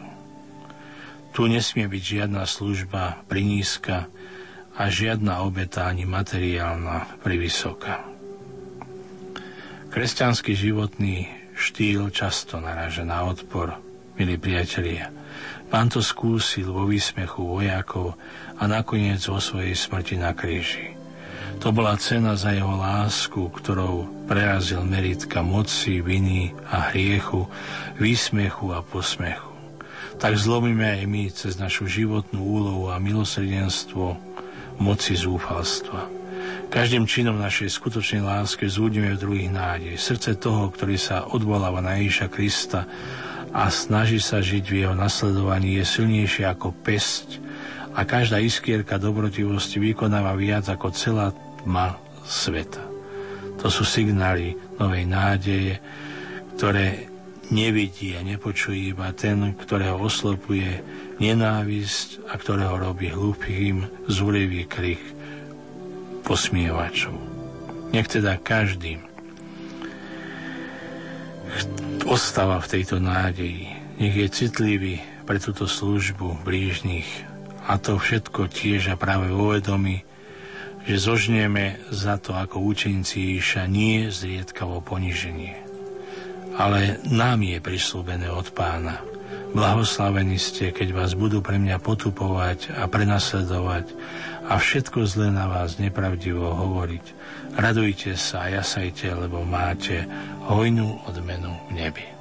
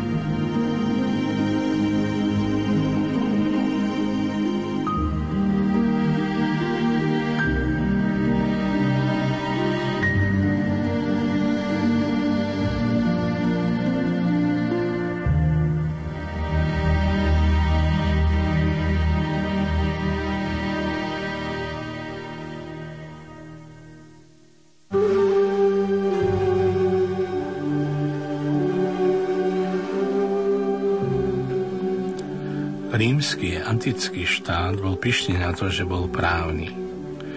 Na jeho právne zásady sa mohol každý sporánuť. Ale ako všade, kde ľudia konajú, boli aj v tomto premyslenom juristickom mechanizme trhlní a škáry, ktoré pripustili, že platení kati mohli na krátky čas zabudnúť na svoju bezvýznamnosť a bezmocnosť tým, že bezbrané obete justície potúpili svoju vybranou surovosťou. Pritom sa mohli kruto zahrať s tými, ktorých čakal smrteľný trest bez toho, aby im niekto zabránil. Výsmech Ježiša trňovou korunou a purpurovým plášťom je toho príkladom. Kým na jednej strane určovalo právne vedomie politické jednanie Rímanov, tak z druhej strany bolo rigorózne a brutálne mocenské jednanie samozrejmý prostriedok, aby sa krotilo povstanie alebo odpor proti štátnej moci. Pritom prenechali najkrutejšie praktiky disciplinovania utláčaných národov platením žolnierom, ktorých vybrali v provinciách. Najodpudzujúcejší alebo azda najviac ľuďmi opovrhujúci spôsob tortury bolo ukrižovanie človeka. Bol to starý vynález Peržánov, dokonca z náboženského dôvodu. Zem bola pre nich sveta, lebo bola zasvetená ich bohu Aurovi Mazdovi, múdremu pánovi. Tela zločincov sa nemali podľa ich pohľadu dotýkať zeme. Preto ich zavesili na kríž a tam zostali, kým sa nerozpadli, alebo sa nestali korisťou divých zverí tak sa zem nemohla znečistiť telom zločinca.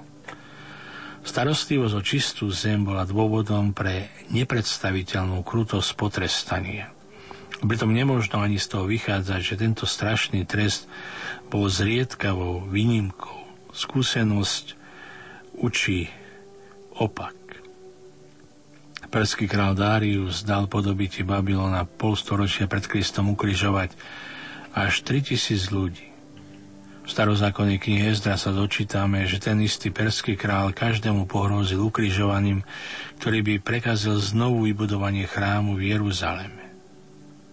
Dokonca Alexander Veľký dal ukrižovať podobití mesta Tyros v roku 332 pred Kristom 2000 vojakov na pobreží Stredozemného mora. Ešte tesne v roku 100 pred narodením Krista bolo ukrižovaných 800 Židov, lebo brutálny panovník sa kruto pomstil na svojich politických protivníkov. Obchodnícky národ Feníčanov praktizoval ukrižovanie ako trest smrti okolo celého stredozemného mora. Tak prišlo toto mučenie cez Kartágo aj do Ríma, kde sa používalo na potrestanie vraždy, krádeže, zbehnutia z vojska, velezrady a povstania. Pritom bola častá prach smrteľne trápenia ukrižovaných predlžiť. Ak ich utrpenie neskončila milosrdná smrť, zlámali ľuďom na kríži kosti, čím sa ukončilo často ich martériu. Nakoniec sa vykonanie popravy tomu, kto to rozkázal podľa poriadku, muselo úradne oznámiť. Za čo pokladali v Ríme toto mučenie, doložili nám spisovatelia. Pokladalo sa za najkrutejší a najhroznejší trest smrti, ako poznamenal slávny rečník právnik Cicero a poukazuje, že Ríman, občan rímskej ríše, nemohol týmto spôsobom zomrieť. To, proti čomu sa v Ríme Naruživo bojovalo a čo Cicero pranieroval, to bolo v provinciách obľúbeným prostriedkom na udržanie disciplíny podaných a zaistenie pokoja a poriadku.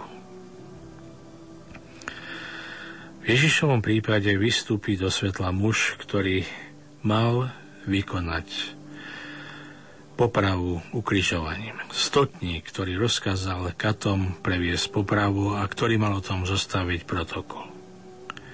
Inak bolo veliteľovi popravčiť šaty známe, čo bolo treba do vykonania smrteľného trestu urobiť. Pre neho to bola predsa každodenná rutina. Najprv to bolo bičovanie, ktoré prinieslo odsudencovi rany až po kosť. Potom mal vliec drevo kríža na odstračenie cez živé ulice Jeruzalema na miesto popravy a tam dôjsť aspoň z polovice ešte živý. Treba tu celkom naozaj zvláštny stav mysle, aby človek velil takémuto komandu smrti. Zúčastniť sa celej tej krutej tortury a previesť ju podľa predpisu. Obzvlášť vtedy, keď má človek priviesť drevu utrpenia nie beštiálneho vraha alebo zločinca, ale človeka, pri procese ktorého sa vynorilo tak veľa otázok, ktoré zostali nezodpovedané ako u tohto putovného kazateľa z Nazaretu, čo nezostalo skryté ani stotníkovi. Aj on si kládol isté otázky cestou na Kalváriu. Prečo mali veľkňazi tu, ako inak nikdy, taký živý záujem na odsudenie svojho súkmeňovca ešte k tomu na hambu kríža? Prečo si vyprosili zbožní ochrancovia poriadku od miestodržiteľa prepustenie povstalca a vraha Barabáša, ani Ježiša? Prečo tak zrejme štvali ľud proti takému nevinnému putovnému kazateľovi, ktorý stal teraz pred súdom a ktorý hlása lásku, odpustenie? Prečo bol prokurátor taký nervózny? Prečo sa pokúsil stále znova obžalobcom ozrejmiť, že nenachádza na tomto človekovi žiadnu vinu a vôbec žiadnu, čo by si vyžiadala smrť. Taký svedomitý inak nebol pri vymeria, vymeriavaní viny a odsudenia zvlášť voči Židom Pilát. Čo bolo príčinou toho, že veľkázi neustále žiadali trest smrti. Niečo bolo cítiť vo vzduchu, tak sa to zdalo stotníkovi, že sám Pilát ešte po vypovedanom rozsudku dosvedčil verejne a slávnostne, som nevinný z krvi tohto človeka. Bolo to tajomstvo, ten zvláštny vzťah k Bohu, ktorý si narokoval tento Ježiš, nárok, ktorý veľkňazov tak rozčúlil, Pilatovi šiel na nervy a Židom sa muselo zdať priam rúhanie proti Bohu, čo ostatne bol tiež zločin hodný smrti. Bola to azda vznešenosť a dôstojnosť tohto muža, ktorého robili neistým a ktoré si uchoval napriek bičovaniu, výsmiechu, napriek nenávisti a zlosti žalobcov a ktoré nestratil ani pred útokom Piláta. Zrejme nezažil nič neočakávané. Zdalo sa, ako by všetko vedel. Teraz vedel ale aj stotník zo skúsenosti, že doteraz každý človek strátil aj posledný zbytok dôstojnosti a hrdosti, keď mu na kríži zobrali jeho ľudskosť a zomieral za nepredstaviteľných múk. Volanie, ktoré prichádzalo z kríža, bolo z úz odsudených kliatbou. Kliatba nad mučiteľmi, kliatie nad katmi a sudcami, prekliate seba samého. Skúsenosť neklame stotníka ani dnes, aspoň čo sa týka reakcie tých, ktorí dostali potom kazateľa na kríž hamby. Triumfujú a rúhajú sa. Podľa ľudského cítenia je to predsa tak, že veľké utrpenie vyvoláva nielen strach, úzkostlivé otázky a pochybnosti, ale potom, keď je utrpenie bez východiska, prepadne človeka beznádejnosť. Ľahko mizne potom aj viera a dôvera na Boha a obratí sa naopak bezútešnosť a zúfalstvo. Keď sa na to pozeráme ľudský, je to normálny prípad. Takto zažil doteraz ukrižovanie aj stotník pod krížom mnohých.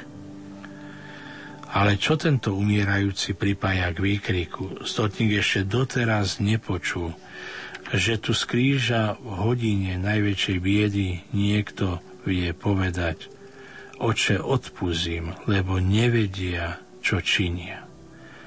A cíti sa napriek skúsenosti neludsko krutej tortury skrytý v dobrých rukách a preto vie povedať Oče, do tvojich rúk porúčam svojho ducha. To je nepredstaviteľné, ba nepochopiteľné. Stotník to počuje a je ohromený. Aj veľkňazi to počujú, ale tí nič nepochopili. Prečo by jej mali? Poznajú predsa písmu a preto vedia, čo môže byť a smie byť. Aj stotník počuje Boha. Počuje ho tým spôsobom, ako znáša tento Ježiš z Nazaretu torturu ukrižovania. On, ktorý robí krvavý obchod moci, ktorý musí vykonať, čo zbabelo, chladnokrvnosť, nenávisť a slepo žiadajú, nechá, aby sa ho dotklo posolstvo krvavom každodennom jednaní. Posolstvo, ktoré nepozostáva v ničom inom ako spôsobe, ako prežíva ukrižovaný človek svoje utrpenie až do smrti v dôvere v Boha, zmierený s ľuďmi. A on, pohan, svedčí dovtedy, čo tzv. zbožní chceli zadusiť v krvavej dráme kríža. Tento človek je naozaj Boží syn. Toto vyznanie z úst pohana vypoveda to isté, že kto strašnú tortúru ukrižovania skúsi na sebe a vie predsa, že je ochránený a nesený v dobrých rukách Boha a kto zostane s tým dobrom a odpúšťa iným, ktorí mu bez príčiny pripravili utrpenie a urobili hambu, nie je človek, ten nemôže byť človek, ani nie akýsi pohanský boh, lebo aj tí sa vyznačujú krutosťou a pomstou podľa spôsobu ľudí.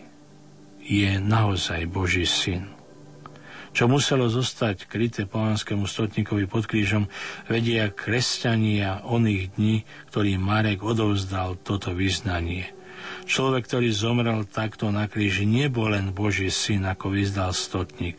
Je ním ešte stále, lebo žije silou svojho slávneho zmrtvých stania. Je garantom, že skrze neho aj ten žije, ktorý o ňom svedčí, ktorý ho nasleduje vo svojom živote v hodinách utrpenia a nakoniec aj smrti.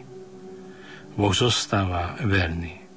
Môžeme sa na ňo spoláhnuť, drahí bratia a sestry, a to je nádej, ktorá nás nesklame. thank you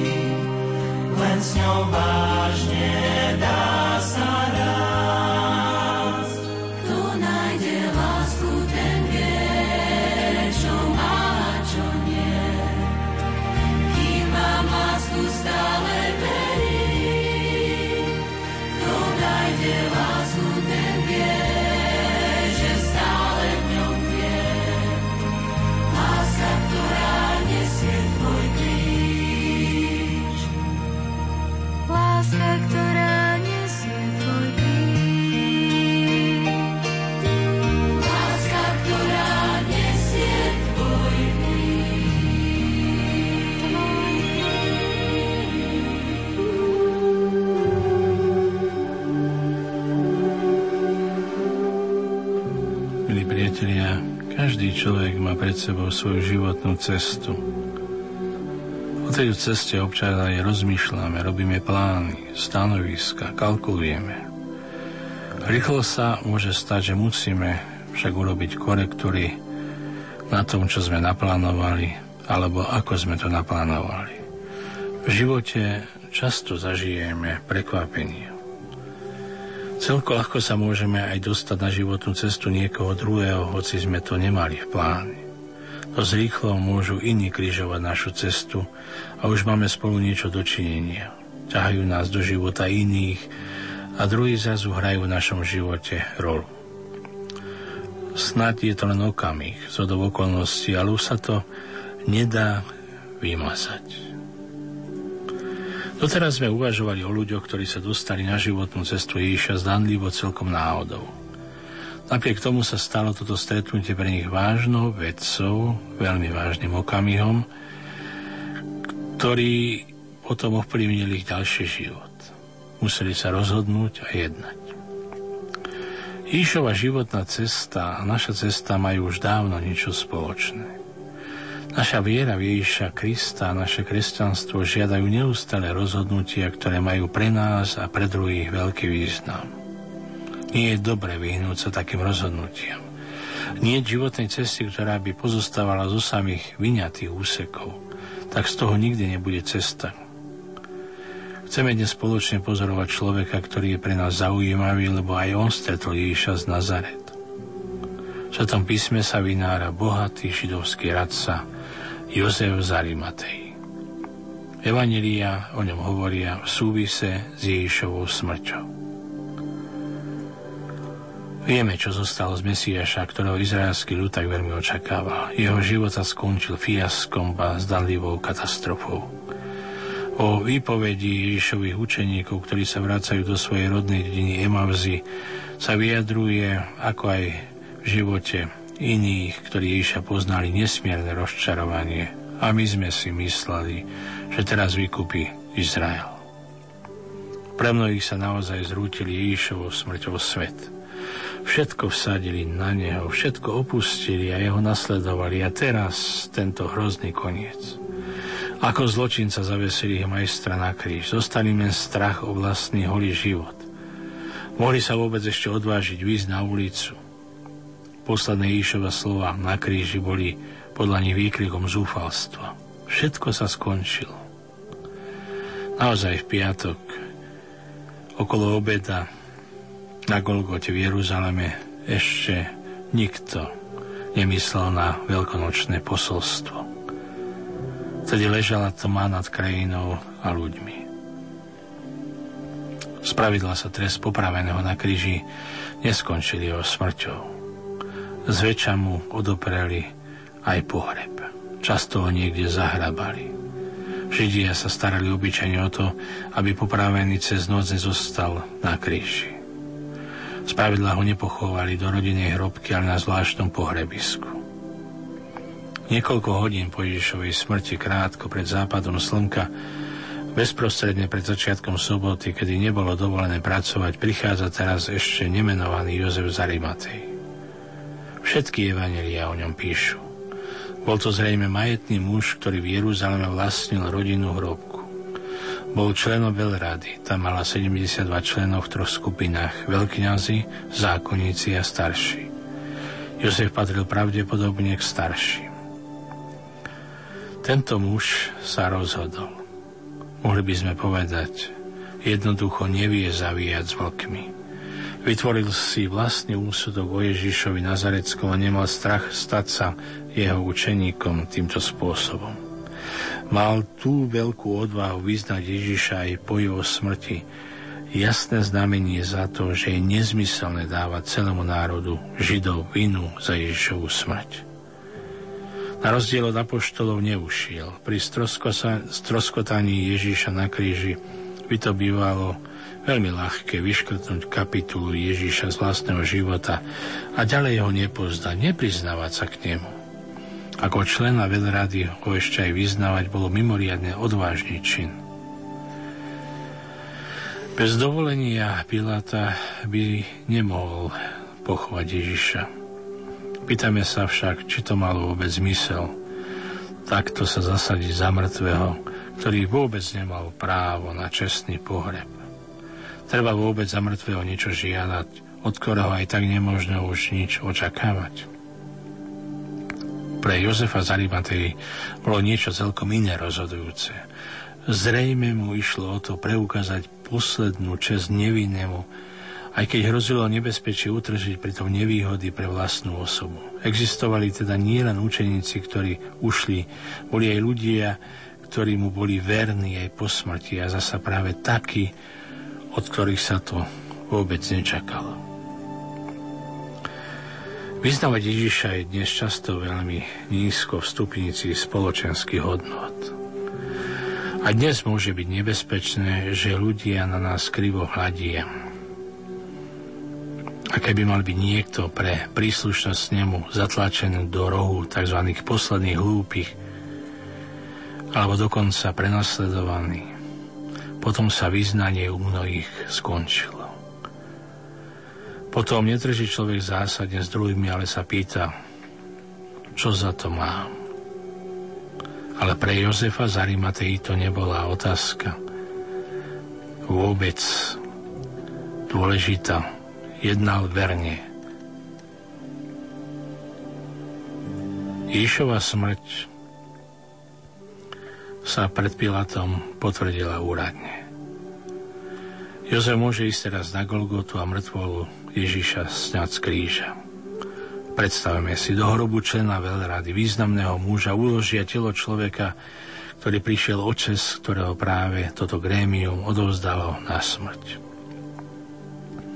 Jozef dáva týmto znamením protestu proti tomuto rozsudku krajine odvážny čin, lebo táto služba mŕtvemu je vyznanie človeku, ktorý je nevinný. Táto služba židovského staršieho dostáva ešte dostatočnú váhu. Hrob sa stane miestom skriesenia, jedinečným bodom obrátenia v dejinách ľudstva. Musíme toto dianie vidieť aj tak. Boh sa stará o svojho syna, dostáva hrob spravodlivého. Nezahrabu ho niekde bez si. To je rehabilitácia pre Ježíša ešte pred jeho skriesením. A to sa stane, lebo jeden človek sa dá pohnúť Bohom, lebo jeden je ochotný spolupracovať s ním. Tento hrob, ktorý pôvodne nemal byť nič iné ako rodinný hrob Jozefa z Arimatei, premení sa mŕtvolu Ježiša v celkom iný, jedinečný hrob stane sa východiskovým priam nepochopiteľného posolstva. Ježišova smrť na kríži nebol zánik navždy. Existuje nový začiatok, skriesenie z mŕtvych. Kríž sa stáva stromom života. Človek má skvelú budúcnosť aj po smrti cez Boha. Kto verí v Ježiša Krista, bude žiť, aj keď zomrie. Bratia a sestry, krížová cesta nebola nezmyselná. Stala sa cestou spásy, pre všetkých ľudí.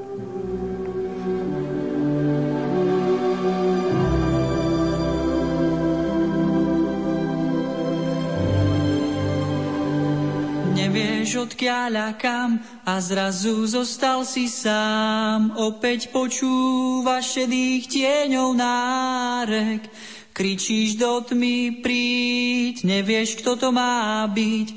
Zvoníš pri dverách, ale márne. Vravíš, skončiť to chcem, život je ako zlý sen. Žijem sám uprostred milióna ľudí. A ak Boh stvoril svet, prečo lásky v ňom niet, ak práve nebolí, tak aspoň nudí. Keď ti láska zomrie, tak plač. V duši prší večný dážď a v ohni čítaš, že na veky už zostaneš sám. Nemáš chuť vstať a ísť, vedel si, že raz to musí prísť. A viem, že aj keď prídeš k nám, zostávaš sám.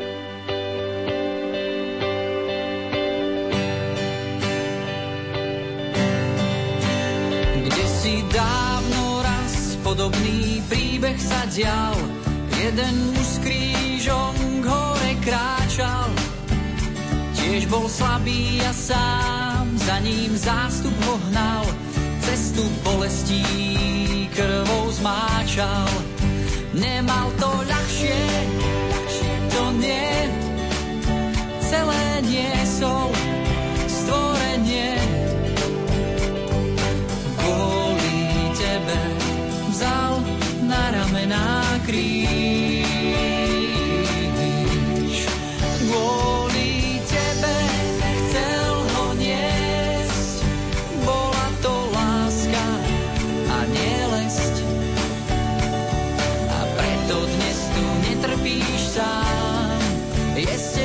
Tebou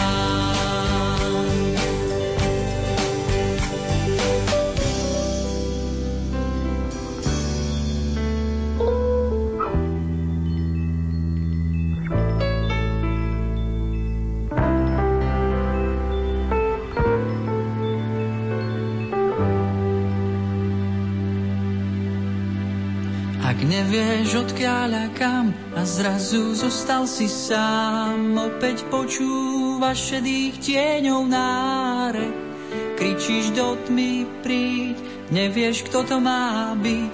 Ježiš počuje a chápe.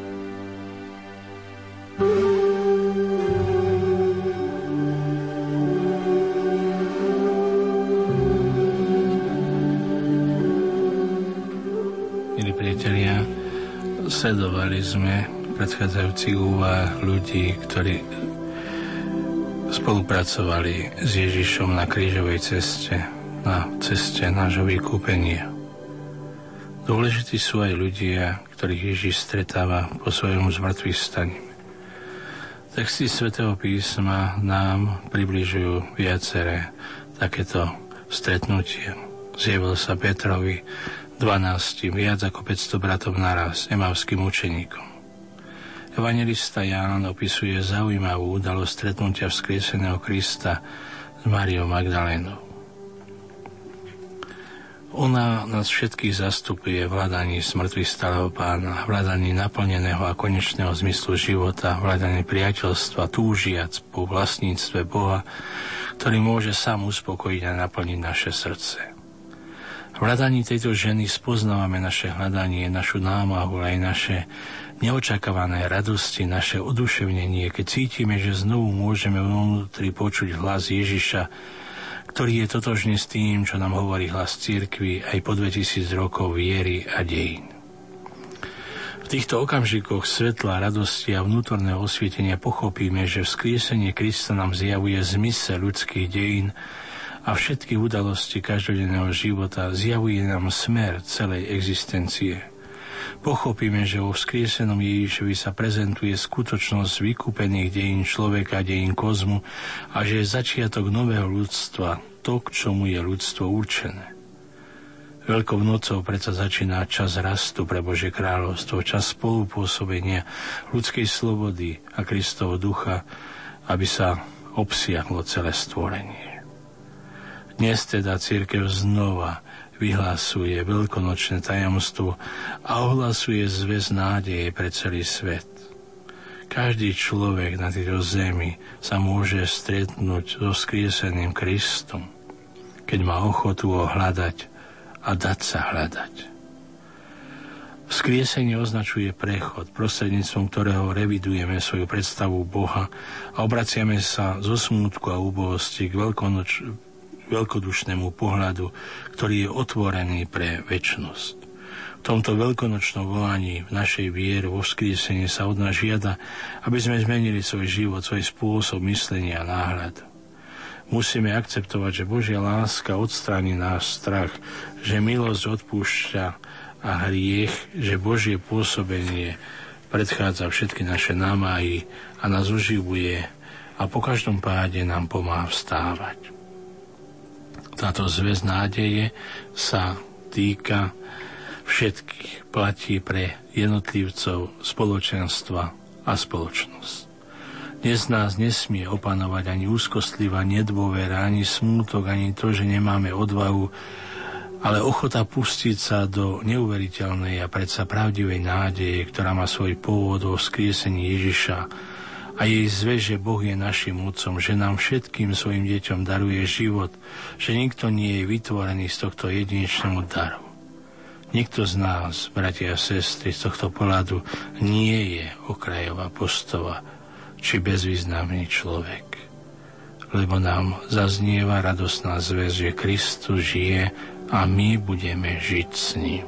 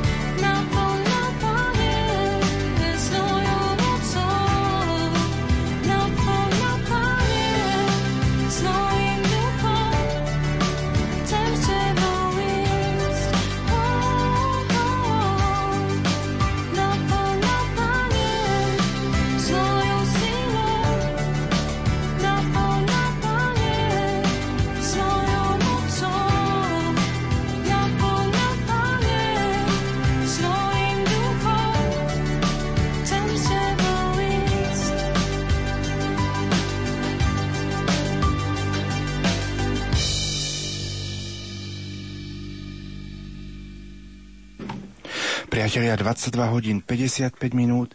V týchto chvíľach sme skončili úvahy na dané témy a ja pripomeniem kontakt do štúdia 0911 913 933 a 0908 677 665 mailová adresa duchovné cvičenia všetko spolu a bez diakritiky lumen zavináč lumen.sk duchovné cvičenia zavináč lumen.sk, aby som to povedal správne. Máte možnosť nám napísať, ako ste vy prežívali tieto milostivé chvíle štvrtých rozhlasových duchovných cvičení, ktoré sme od štvrtku večera prežívali na vlnách Rádia Lumen. A ja využijem pár chvíľ, pokiaľ dáme priestor už o malú chvíľu aj vašim telefonátom, aby som sa spolu s otcom biskupom trošku porozprával. Otec biskup 14. mája bude Rádio Lumena naši poslucháči putovať do Sanktuária Božieho milosrdenstva v Krakove spolu s otcom kardinálom Tomkom. Chceli by sme aj touto našou rozhlasovou púťou poďakovať e, za dar blahorečenia slovanského pápeža. Výnimočnosťou tejto púte bude aj to, že do Krakova spolu s nami budú putovať aj relikvie svätého Cyrila. V čom to môže byť pre nás aj také výnimočné? Tak tieto obdobia pred jubilejným rokom 2013 sú veľkou príležitosťou, aby sme si uvedomili veľkosť solúnskych bratov našich vierozvescov, svetého Cyrila, Konštantína a Metoda. A keďže v tomto čase putujú relikvie po Slovensku a budú sa v maji nachádzať v eparchii grecko-katolíckej, bratislavskej, po dohode s pánom riaditeľom sme e, určili, že by bolo dobré, keby E, tieto relikvie putovali s našimi putníkmi aj do toho sanktuária Božieho milosrdenstva, aby e, tie tisíce pútnikov, ktorí, ako dúfame, tam prídu, sa takýmto spôsobom aj duchovne spojili a aby si uvedomili veľkosť tohto človeka, ktorý priniesol vieru našim predkom, ktorý ju prehlbovala, ktorý aj prostredníctvom kultúry kresťanstvo upevnil v našom národe. Aký význam v živote kresťana môžu mať púte alebo mali púte v minulosti? Tak púť je vždy určitým spôsobom vyjadrením toho, že človek je na ceste. Aj Boh sa stal pre nás pútnikom, keď sa stal človekom a púť pripravuje človeka k vedomiu, že nemá trvalé miesto na tejto zemi. Na púť obyčajne si berieme len tie najnutnejšie veci. Musíme, aj keď teraz cestujeme dopravnými prostriedkami modernými, znášať aj určitú neprajnosť a ťažkosti a námahu. A samozrejme kresťanské púte sú významom preto, lebo zvykneme na pútiach prístupi sviatosti zmierenia, venujeme sa viac modlitbe, rozímaniu, prijímame Eucharistiu, stretávame sa s inými, teda vytvárame spoločenstvo s Bohom i navzájom. Čím to je, že ľudia v súčasnosti napriek tomu, že sú presítení rôznymi ponukami, tak možno konkrétne na Krakov a Krakovskú našu púť, že stále majú záujem putovať. Z roka na rok sa počet pútnikov zväčšuje. Čím to je? Ľudia si uvedomujú, že potrebujú sa v ponáhľanom svete zastaviť a že púd nie je výlet ani rekreácia, ale že je to e, chvíľa a miesto, tieto putnické e, miesta o milostine, kde sa človek stretáva s Bohom. Rád by som spomenul ešte ďalšiu takú našu veľčiu aktivitu, ako to už spomínal náš pán riaditeľ, od e, 5. do 13. mája bude aj Rádio Lumen Otec biskup spolu s vami putovať na 12. púť slovenských chorých do Lourdes. Ako vnímate pôsobenie rodiny nepoškodenej tohto veľkého mariánskeho hnutia, ktoré v Lani oslavilo 35 rokov svojej existencie v živote katolíckej cirkvi na Slovensku? To netreba eh, určitým spôsobom nejakým eh, spochybňovať eh, význam tohto spoločenstva, pretože prináša ovocie vo forme toho, že človek, ktorý sa nachádza v ťažkej situácii, v chorobe, v starobe, alebo často aj opustený následkom týchto záležitostí, nie je sám, že e, má vedomie spojenia s inými ľuďmi, ktorí majú podobný údel a samozrejme toto spoločenstvo má aj charakter toho, že vedie k Bohu. Títo trpiaci netrpia len tak bezmyselne, ale obetujú a spájajú sa s Ježišovým krížom a z jeho utrpení majú podiel na Ježišovom vykúpení tohto sveta a hľadajú aj sílu modlitbe, príjmaní sviatosti, teda rodina nepoškodených týmto spôsobom akoby pozvala chorých, aby participovali na týchto hodnotách a to je pre človeka, ktorý sa nachádza v týchto situáciách naozaj požehnaním. Je zaujímavé, že už po 12. krát keď putujú títo slovenskí chorí vlakom do Lourdes, ide s nimi aj niektorí z otcov biskupov.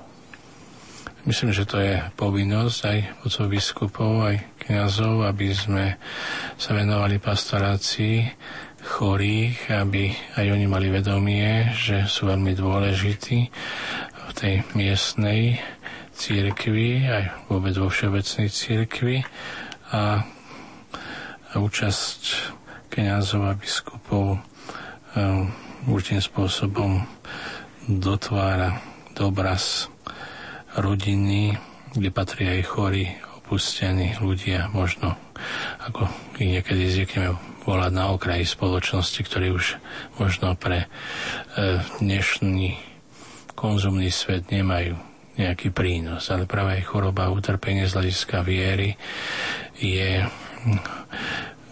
hodnotou, ktorá, ktorá sa musí tým spôsobom aj prejavovať v našom kresťanskom živote a musíme s ňou rátať. Otec biskup, tri dní ste boli v tejto veľkej rozhlasovej farnosti nielen na Slovensku, ale prostredníctvom internetu kdekoľvek na svete. Radio Lumen pred niekoľkými dňami oslavilo 18. výročie svojej existencie. 7. apríla 1993 začalo svoje vysielanie. Akú úlohu môže zohrať Rádio Lumen aj v živote spoločnosti do budúcnosti? Akým by malo byť rádio?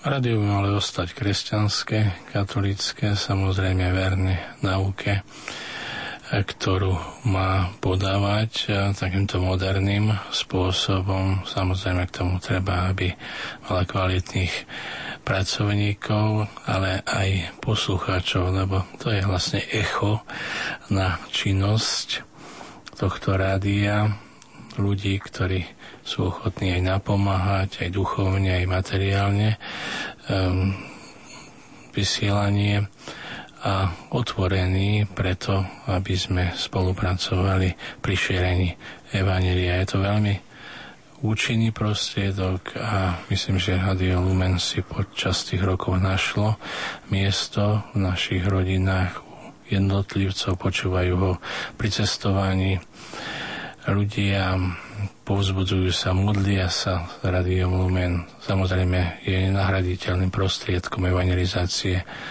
pre chorých, pre ľudí, ktorí nemôžu byť denne na Sv. Omši, prípadne aj v nedelu.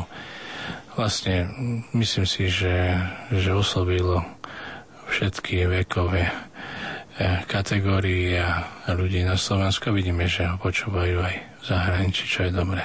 Kvetnou nedelou vstupujeme do slávenia svätého alebo Veľkého týždňa. Mohli by sme našim poslucháčom priblížiť zmysel jednotlivých dní, hlavne veľkonočného trojdnia, ktoré budeme sláviť. Zajtra to je teda kvetná nedela. Čo nám chce kvetná nedela pre nás, pre život človeka povedať? Áno, tieto dni Veľkého týždňa, lebo sa stali veľké, udalosti našej spásy sú veľmi významné. Tu sa koncentruje akoby všetko to, čo sa pre nás a pre našu spásu stalo. Kveta nedela je úvodom do Veľkého týždňa, kde sa pripomína historická skutočnosť príchodu Ježiša Krista do Jeruzaléma, kde ho zástupy vítajú, ale zároveň sa už aj čítajú pašie alebo spievajú, kde sa pripomína vlastne dôvod príchodu Ježiša Krista do Jeruzalema. Ježiš išiel nie náhodou, ale vedome a poslušne po tejto ceste utrpenia.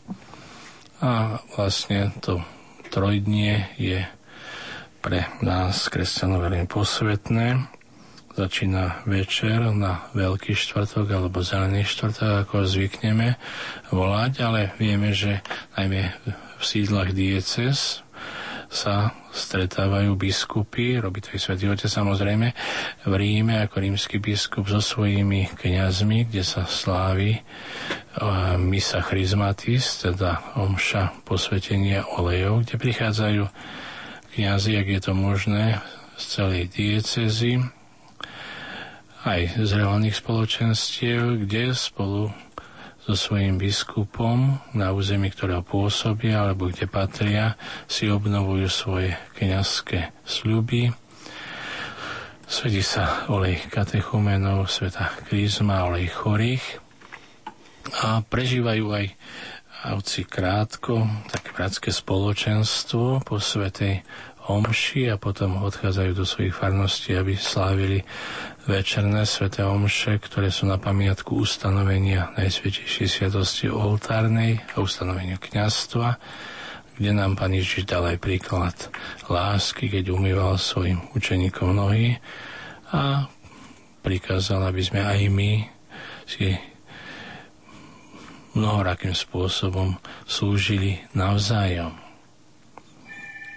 Veľký piatok je liturgický deň, kedy sa neslaví Sveta Omša, je to liturgia kríža, kde sa znova pripomína utrpenie pána pašiami podľa evangelistu svätého Jána. Je to poklona svetému krížu, pred ktorým si v ten deň klakáme až do uh, vlastne Vigilie Bielej soboty a je tam aj sveté príjmanie ako súčasť e, tohto obradu.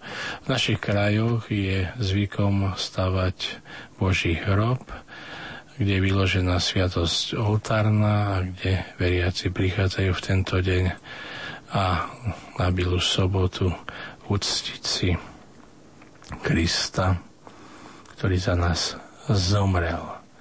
Biela sobota je tiež, alebo Veľká sobota, Sveta sobota, dňom určitého ticha, kedy v našich chrámoch sú otvorené Božie hroby v tom zmysle, že je tam poklona pri Božích hroboch a večerná liturgia začína po západe slnka a je vlastne už tou liturgiou, ktorá prezentuje veľkonočné tajomstvo. Zvyčajne pri tejto vigilnej svetej omši sa udeluje aj krst dospelým, ktorí sa naň pripravovali Toľko aspoň krátky pohľad do slávenia veľkonočného trojdňa. Pripomeniem kontakt do štúdia 0911 913 933 a 0908 677 665 mailová adresa duchovné cvičenia to je všetko spolu a bez diakritiky zavináč lumen.sk Na v tejto chvíli otváram už aj telefónne linky 048 471 08 88 alebo 048 471 08 889. Poďme si prečítať pár vašich SMS-iek, pokiaľ sa k nám niekto telefonuje. Pochválený buď Ježiš Kristus, nech vás všetkých lumene požehná náš kráľ, ktorý prichádza na osliadku za tieto duchovné cvičenia, ktoré nás veľmi obohatili na tele i na duši. Nie je nič krajšie ako kráča s Ježišom cestou života. Vďačný manželia Škvarekovi. Toľko pohľad do SMS-iek máme teda telefonát, príjemný neskorý sobotný večer. Prajeme komu a kam. Pochválený buď náš Pane Ježiš Kristus. Na veky amen. Ježiš a Mária prostredníctvom nás maličky hovoria toto. Láska a utrpenie. Tam, kde je skutočná láska, tam je aj skutočné utrpenie. Preto sa ľudia skutočnej lásky boja. Skutočná láska je skúšaná a preverovaná skutočným utrpením. Kto chce odlúčiť skutočné utrpenie od skutočnej lásky, nepochopí ani utrpenie, ani lásku. Iba skutočná láska dokáže prejsť cez skutočné utrpenie, všetko ostatné skutočné utrpenie zastaví. A tým sa skutočná láska čistí od všetkého nánosu svetskej nečistoty, smilstva a faloše. Tak ako sa zlato čistí ohnom. Boh Otec prideluje kríže a s krížom prideluje aj Svetého Ducha, skutočnú rízu lásku, Božiu lásku.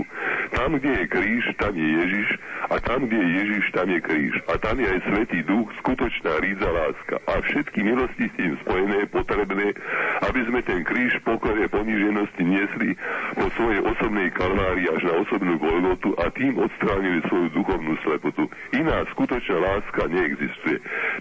Ďakujeme pekne za tento názor. Poďme sa pozrieť do našich mailov, ktoré prichádzajú. Píše nám poslucháčka Lubica zo Sydney z Austrálie. U nás už je kvetná nedela. Prajem požehnaný a dobrý večer vášmu hostovi aj vám všetkým v Rádiu Lumen. Veľmi som sa tešila na duchovné cvičenia, aj keď som ich tohto roku nemohla celé počúvať naživo, ale z archívu. Rozprávali ste o Cyrilovi a Metodovi a aj náš slovenský kostolík v Sydney nesie ich meno. Stretávame sa tam Slováci z rôznych častí. Dojímavá bola krížová cesta aj prekrásna adorácia. Vďaka vašim duchovným cvičeniam sa máme možnosť hĺbšie pripraviť a otvoriť svoje srdcia, aby sme veľkonočné sviatky prežili naplno a uvedomili si dar spásy, ktorý nám Pán Ježiš priniesol. Ďakujem vám za štvrté rozhlasové duchovné cvičenie, prajem požehnané a milosti plné veľkonočné sviatky. Zo vaša poslucháčka Lubica. Ďakujeme veľmi pekne aj za, za tento mail. Opäť, poz, opäť sa poďme pozrieť do vašich SMS-iek. Tak máme telefonát, dajme priestor telefonátu. Príjemný neskorý večer komu a kam. A požehnaný večer prajem, pochválim Pane Ježiš Kristus.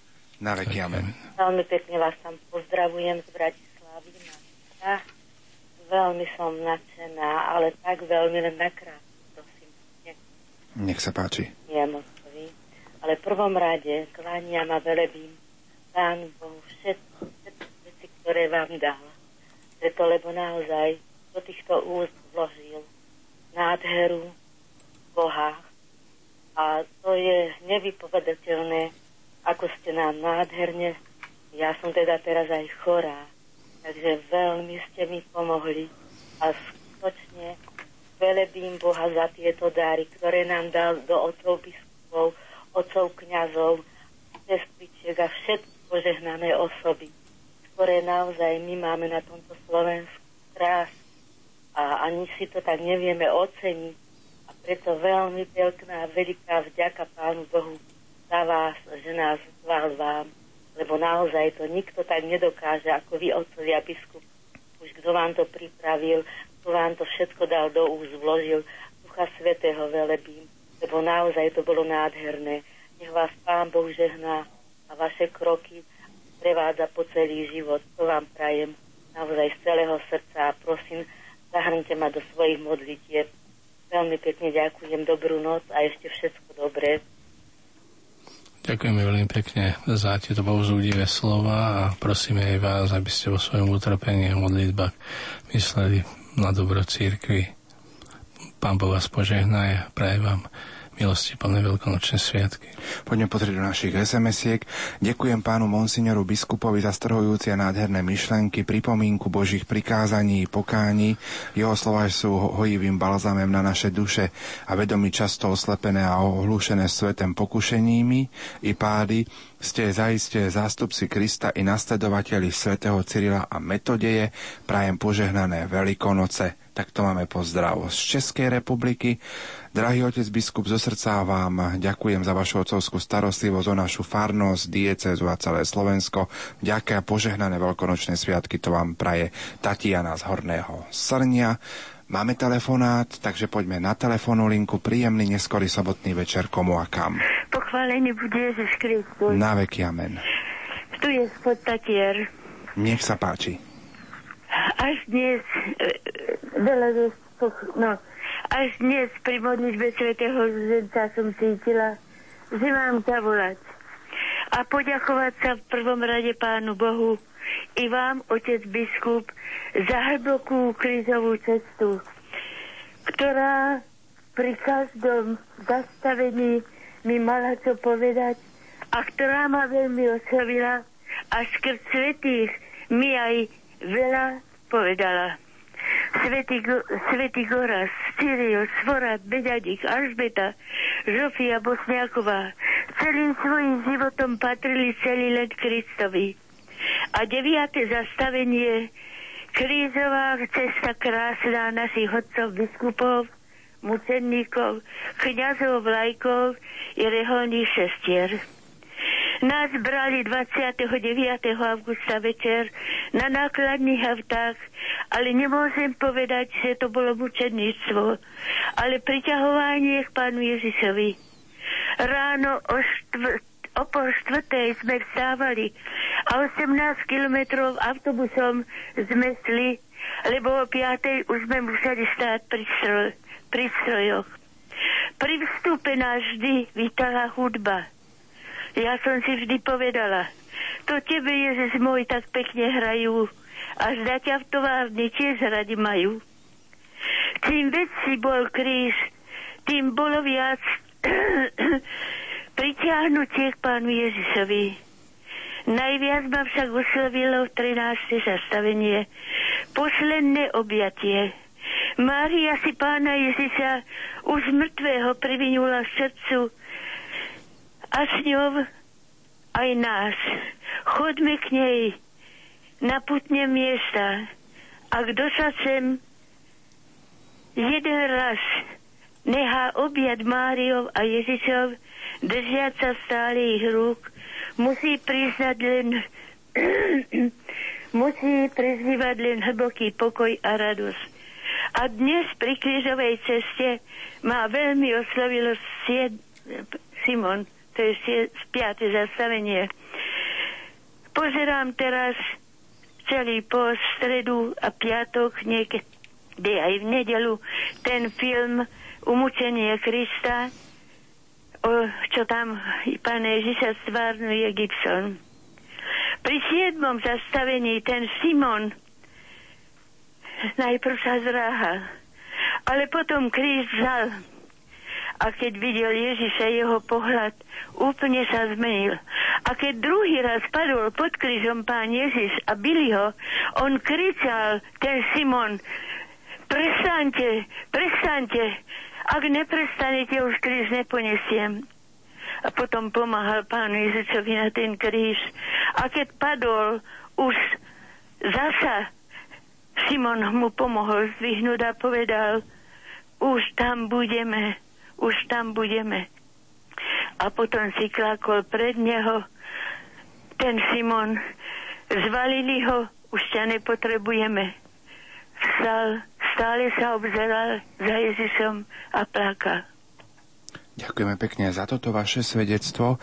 Do Potatier mali sme telefonát. Otec biskup, pani poslucháčka spomínala proces vlasti s radnými biskupmi. My sme 13. apríla v stredu prežívali deň nespravodlivo súdených, čo možno aj v pohľade na tento proces otcami biskupmi e, si môžeme povedať pre nás, pre súčasnosť. Aký odkaz si môžeme z toho zobrať? Samozrejme utrpenie tých, ktorí znášali po najmä februári 1948 za vieru, za to, že boli verní Svetému Otcovi, církvi, je je naozaj to, čo, z čoho žijeme aj dnes, z čoho, k čomu sa máme vraciať ako, ako k hodnotám, ktoré boli za nás obetované, aby sme mohli svoju vieru dnes vyznávať. Sme vďační týmto ľuďom naozaj, že ostali verní a že nám dali príklad a, a že aj pred Pánom Bohom majú veľkú zásluhu na tom, že sa viera u nás uchovala. 048 471 08 88 alebo koncovka 89. Príjemný neskorý sobotný večer komu a kam? Volám z Komárna. Nech sa páči. Magdaléna, vaša stála poslucháčka spolu s manželom Štefanom. Ďakujeme vám za všetky relácie. S láskou sme sledovali všetky duchovné cvičenia. Želáme vám a celému milovanému Slovensku požehnané veľkonočné sviatky a vám teraz pokojnú dobrú noc s láskou Magdaléna. Ďakujeme pekne za tento telefonát, majte sa krásne. Do počutia. Poďme si prečítať zo pár SMS-iek, pokiaľ zoberieme ďalší telefonát. Pochválený buď Ježiš Kristus. Srdečne vás všetkých pozdravujem v Rádiu Lumen. Píšem za mnoho veriacich, patrí vám veľké pán Boh zaplať. Duchovné cvičenia boli pre nás požehnaním, mohli sme sa do hĺbky zamyslieť nad životom ukrižovaným pána Ježiša ale aj nad vlastným životom. Otec biskup, chceme vám do srdca všet- a všetkým v Rádiu Lumen popriať pokojné, milosti plné, veľkonočné sviatky naplnené láskou a požehnaním. Vďačná poslucháčka Zdenka s rodičmi a ostatní poslucháči s Pánom Bohom. Opäť máme telefonát, takže dajme priestor vám, milí priatelia. Príjemný neskorý sobotný večer, komu a kam.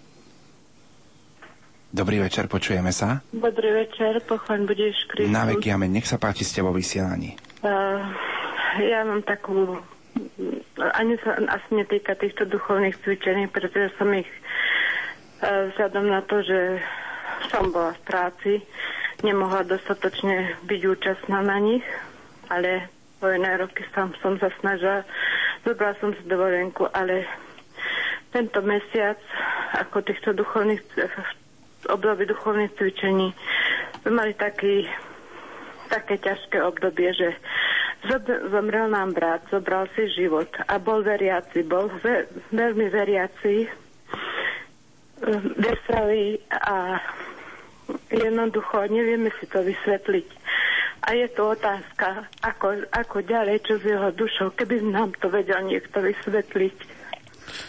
Ale je to veľmi bolestná udalosť v živote blízkych, keď sa niečo také stane.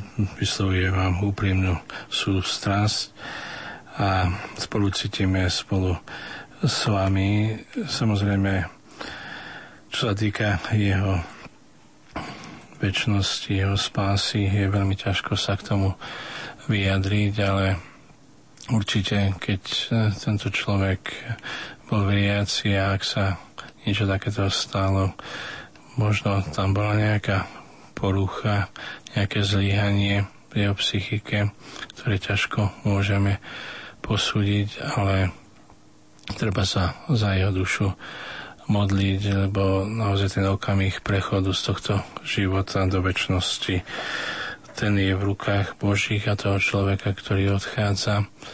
A preto Boh určite vo svojom veľkom milosrdenstve dáva možnosť každému aj v takýchto nelahkých situáciách sa rozhodnúť pre väčšnosť, takže netreba zúfať z vašej strany alebo nejakým spôsobom to nepokladať za potrebné, ale treba sa za spasu jeho duše modliť, obetovať Sv. Omše a prinášať aj tie denne obety, ktoré vám život prináša, ktoré sú nepríjemné a ťažké. Nech vás Pán Boh poteší.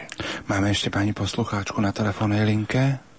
No, tak veríme, že sme vám aspoň trošku vás povzbudili a že aj tohto ročná Veľká noc bude pre vás takou nádejou. Ďakujem veľmi pekne a ešte by som vás prosila o modlitby, ak by to bolo možné aj za jeho dušu, aj za nás, aby nám dal Pán Boh síly prekonať to, lebo je, je to pre nás ťažké, strašne ťažké. Určite budeme na vás myslieť. Ďakujeme pekne aj za tento telefonát, opäť pohľad do SMS-iek. Ďakujeme vám za duchovné cvičenia. Máme z toho pekný zážitok, prosíme o modlitby pre celú rodinu. Zuzana z Kamenice nad Cirochou. Pán Boh zaplať, boli ste pohľadením pre duše, prosím o modlitbu za manžela, o dar viery, veriaca z Trenčína. A ešte jednu SMS-ku. Ďaká za nádherné chvíle, ktoré ste s veľkou láskou pripravili pre nás poslucháčov. A prosím o modlitbu za mojich milovaných chorých. Mária z Popradu. Toľko pohľadov vašich SMS-iek 048 471 08 88 alebo 048 471 08 89. To sú telefónne čísla do štúdia. Máme telefonát, takže príjemný neskorý večer komu a kam. Pochváľ Ježiš Kristus. Na veky amen. Vás pozdravujem pekne a ďakujem vám za vaše krásne slova, za duchovné cítenie a teším sa na vás v ľudoch. Ani neviem, ako vám to mám vysloviť, že, že krásne to duchovné cítenie prežívame tu s vami pred, už tretí deň.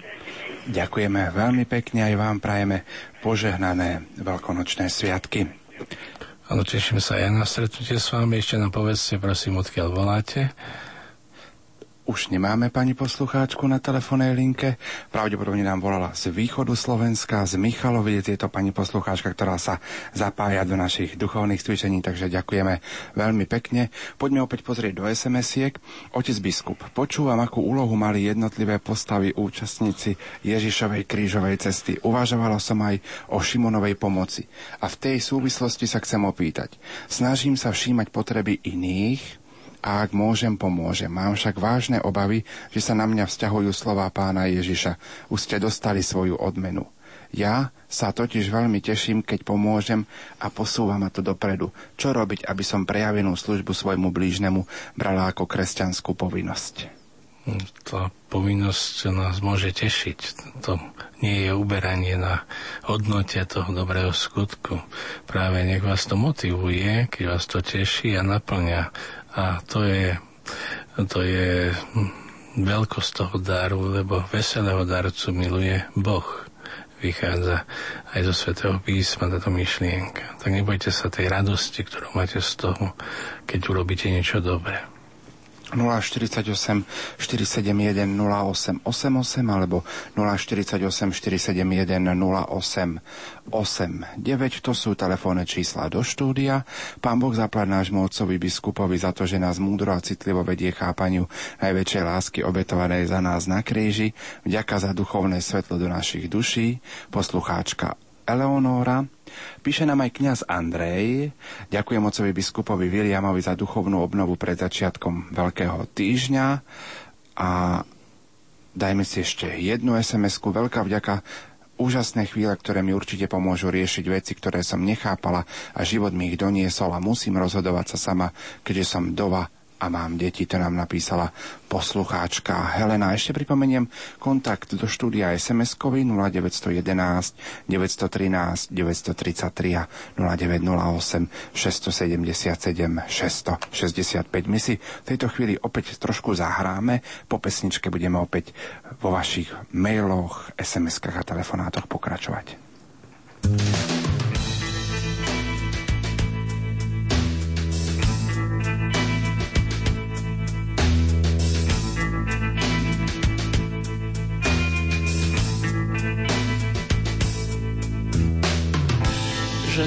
zhrešil som, viem, že zhrešil som, viem, môj pán.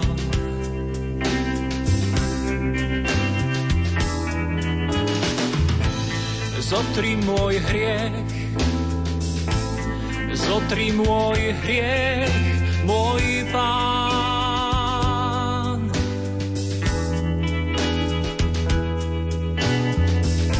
A milosť mi vlej, milosť mi vlej do rán, môj pán.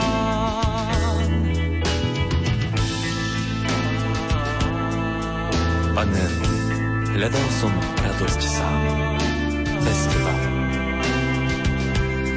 Veril som si, ale už som prestal dúfať. Ježiš, Neprijal som ťa v každodenných krížoch. Nepoznal som ťa v bratoch a sestrách. Pane, tvoje dary som si nechával len pre seba.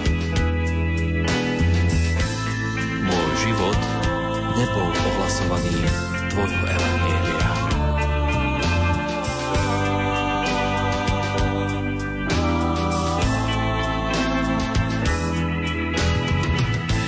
Že zhrešil som, viem, že zhrešil som, viem, môj pán.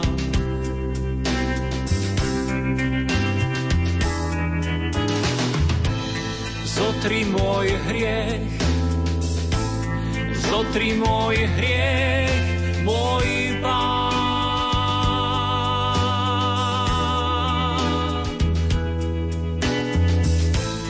milosť mi vlej, milosť mi vlej do rán, môj pán.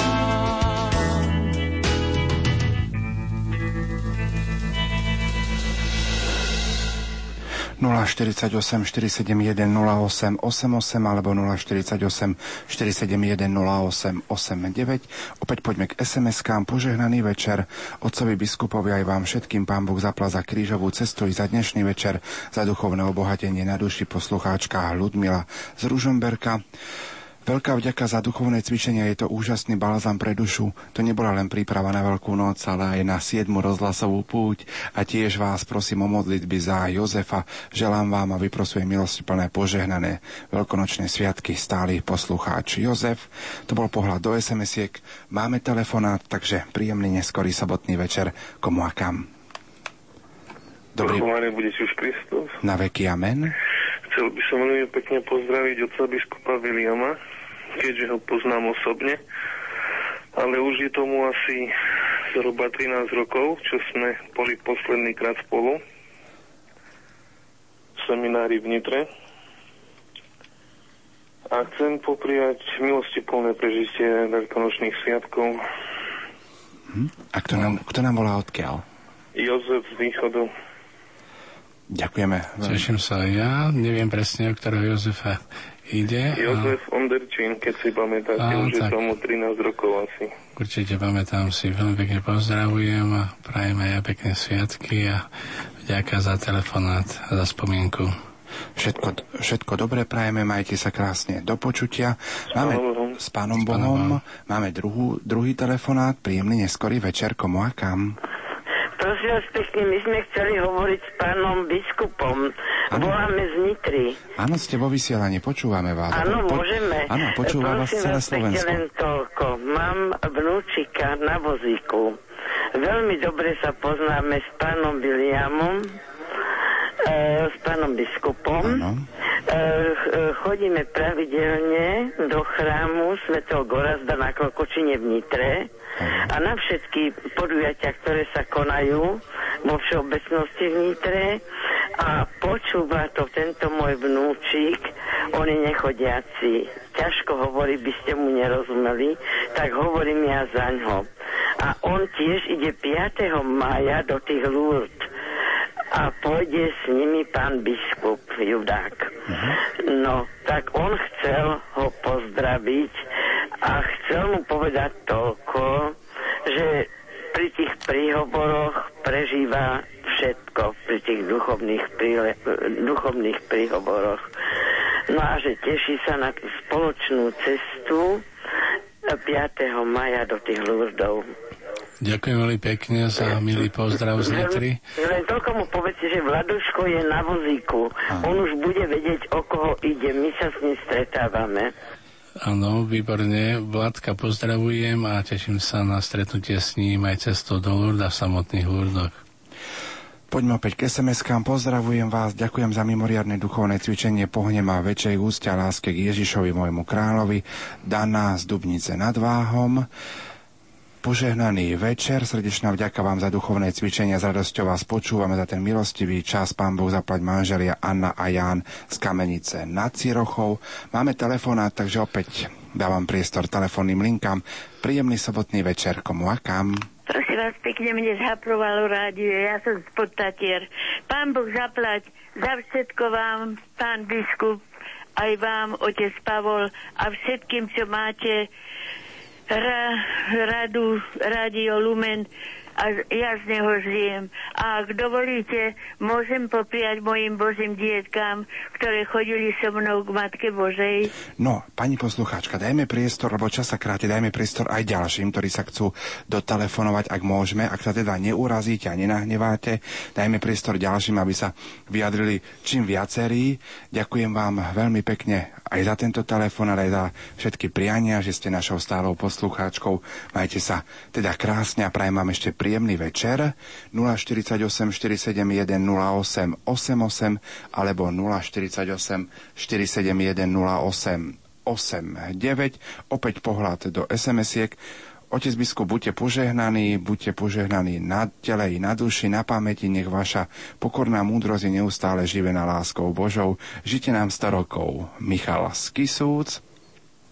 A ešte jednu SMS-ku pred telefonátom. Janko z Leopoldova, otec biskup celé rádio Lumen, veľká vďaka vám za štvrté rozhlasové duchovné cvičenia. Nech dobrý Boh daruje Slovensku to, čo potrebuje. Takže naozaj nech sa teda aj táto takáto prozba pred milosrdným pánom vyplní. Máme telefonát, takže príjemný neskorý večer komu a kam. Pochválený bude Ježiš Krist. Na veky amen, nech sa páči. No, chceme vám poďak- chceme vám veľmi poďakovať za toto duchovné vysielanie, ktoré nám poskytlo Rádio Lumen. Ďakujeme všetci veriaci z Chocholnej, ktorí vás počúvame a modlíme sa za vás, za dary Ducha Svetého a ochranu Matky Božej. Prosíme o modlitby za hriešníkov, za rodiny a o náš veľký dar, keď chceme postaviť kostoly, ktorý nám tak veľmi chýba. Všetkým zamestnancom Rádia Lumen za nášho biskupa Viliana Judáka, ktorý nám viedol duchovné cvičenie, za moderátorov duchovných, duchovného sa Jurčani, za všetkých, za ktorých sa modlíme. Pán Bo zaplať vám. Ďakujem veľmi pekne za pozdrav z Chocholnej. Teším sa, že tá myšlienka na stavbu kostola vo vás neustále žije a dúfajme, že s pomocou Božov sa to podarí realizovať. Majte sa krásne do počutia 048 47 10888 alebo koncovka 89. Máme telefoná, takže príjemný neskorý večer komu a kam. Pochválený bude Ježiš Kristus. Na veky amen. Tu Mária z Čace. Ja len v krátkosti chcem veľmi pekne poďakovať za to, že takéto prekrásne mm, duchovné cvičenia vysielate. Ja ich sledujem už štvrtýkrát a prežívam s vami. O to intenzívnejšie tento rok, že nám Pán Boh poslal kríž, ktorý sa dosť ťažko nesie. Mám manžela úplne paralizovaného už vyše roka v nemocnici a ťažko človek si ten kríž príjme, stále má nejaké výhrady, ale toto mi pomohlo aj dnes, keď som išla z nemocnice, som sa tešila na vašu posilu a na, vaše, na váš príhovor pre naše duše. Chcela by som poprosiť, ak je to možné, že by ste modlitbu obetovali aj za ňo. A nie, pre, nie za to, aby pán Božko ho uzdravil, ale pomohol mu podľa jeho vôle a nám dal silu ten kríž s ním niesť. Pán Boh zaplať. Ďakujem veľmi pekne za takéto chápanie, nesenie kríža za vašu živú vieru a pozdravujeme vášho pána manžela a uistujeme vás, že budeme na neho pamätať, aby ste dokázali už, aká bude Božia vôľa, ísť po tej ceste, ktorá je taká ťažká. Máme opäť telefonát, takže príjemný sobotný večer zo štúdia Rádia Lumen komu a kam. Dobrý večer, prajem. Dobrý večer, kto nám volá odkiaľ? Tu je posluchačka z Námestova. Nech sa páči. Pozdravujem veľmi pekne pána biskupa Vidiema Judáka a všetkých v Radiu Lumen a ďakujeme veľmi pekne za duchovné cvičenia, čo sme počúvali po tieto dní. A pán Boh zaplať veľký všetkým v Radiu Lumen. Ďakujeme veľmi pekne aj za tento váš telefonát na Oravu. A požehnanú dobrú noc príjmy byli to, že požehnané Vianočné sviatky. No, veľkonočné. Ďakujeme veľmi pekne za tento váš telefonát. Poďme sa pozrieť opäť e, na druhú telefónnu linku. Máme telefonát, takže príjemný neskorý večer komu a kam. Dobrý večer. Dobrý večer, počúvame vás. No, ja sa teším, že som sa mohla dovolať dnes mám narodeniny ako Benedikt 16.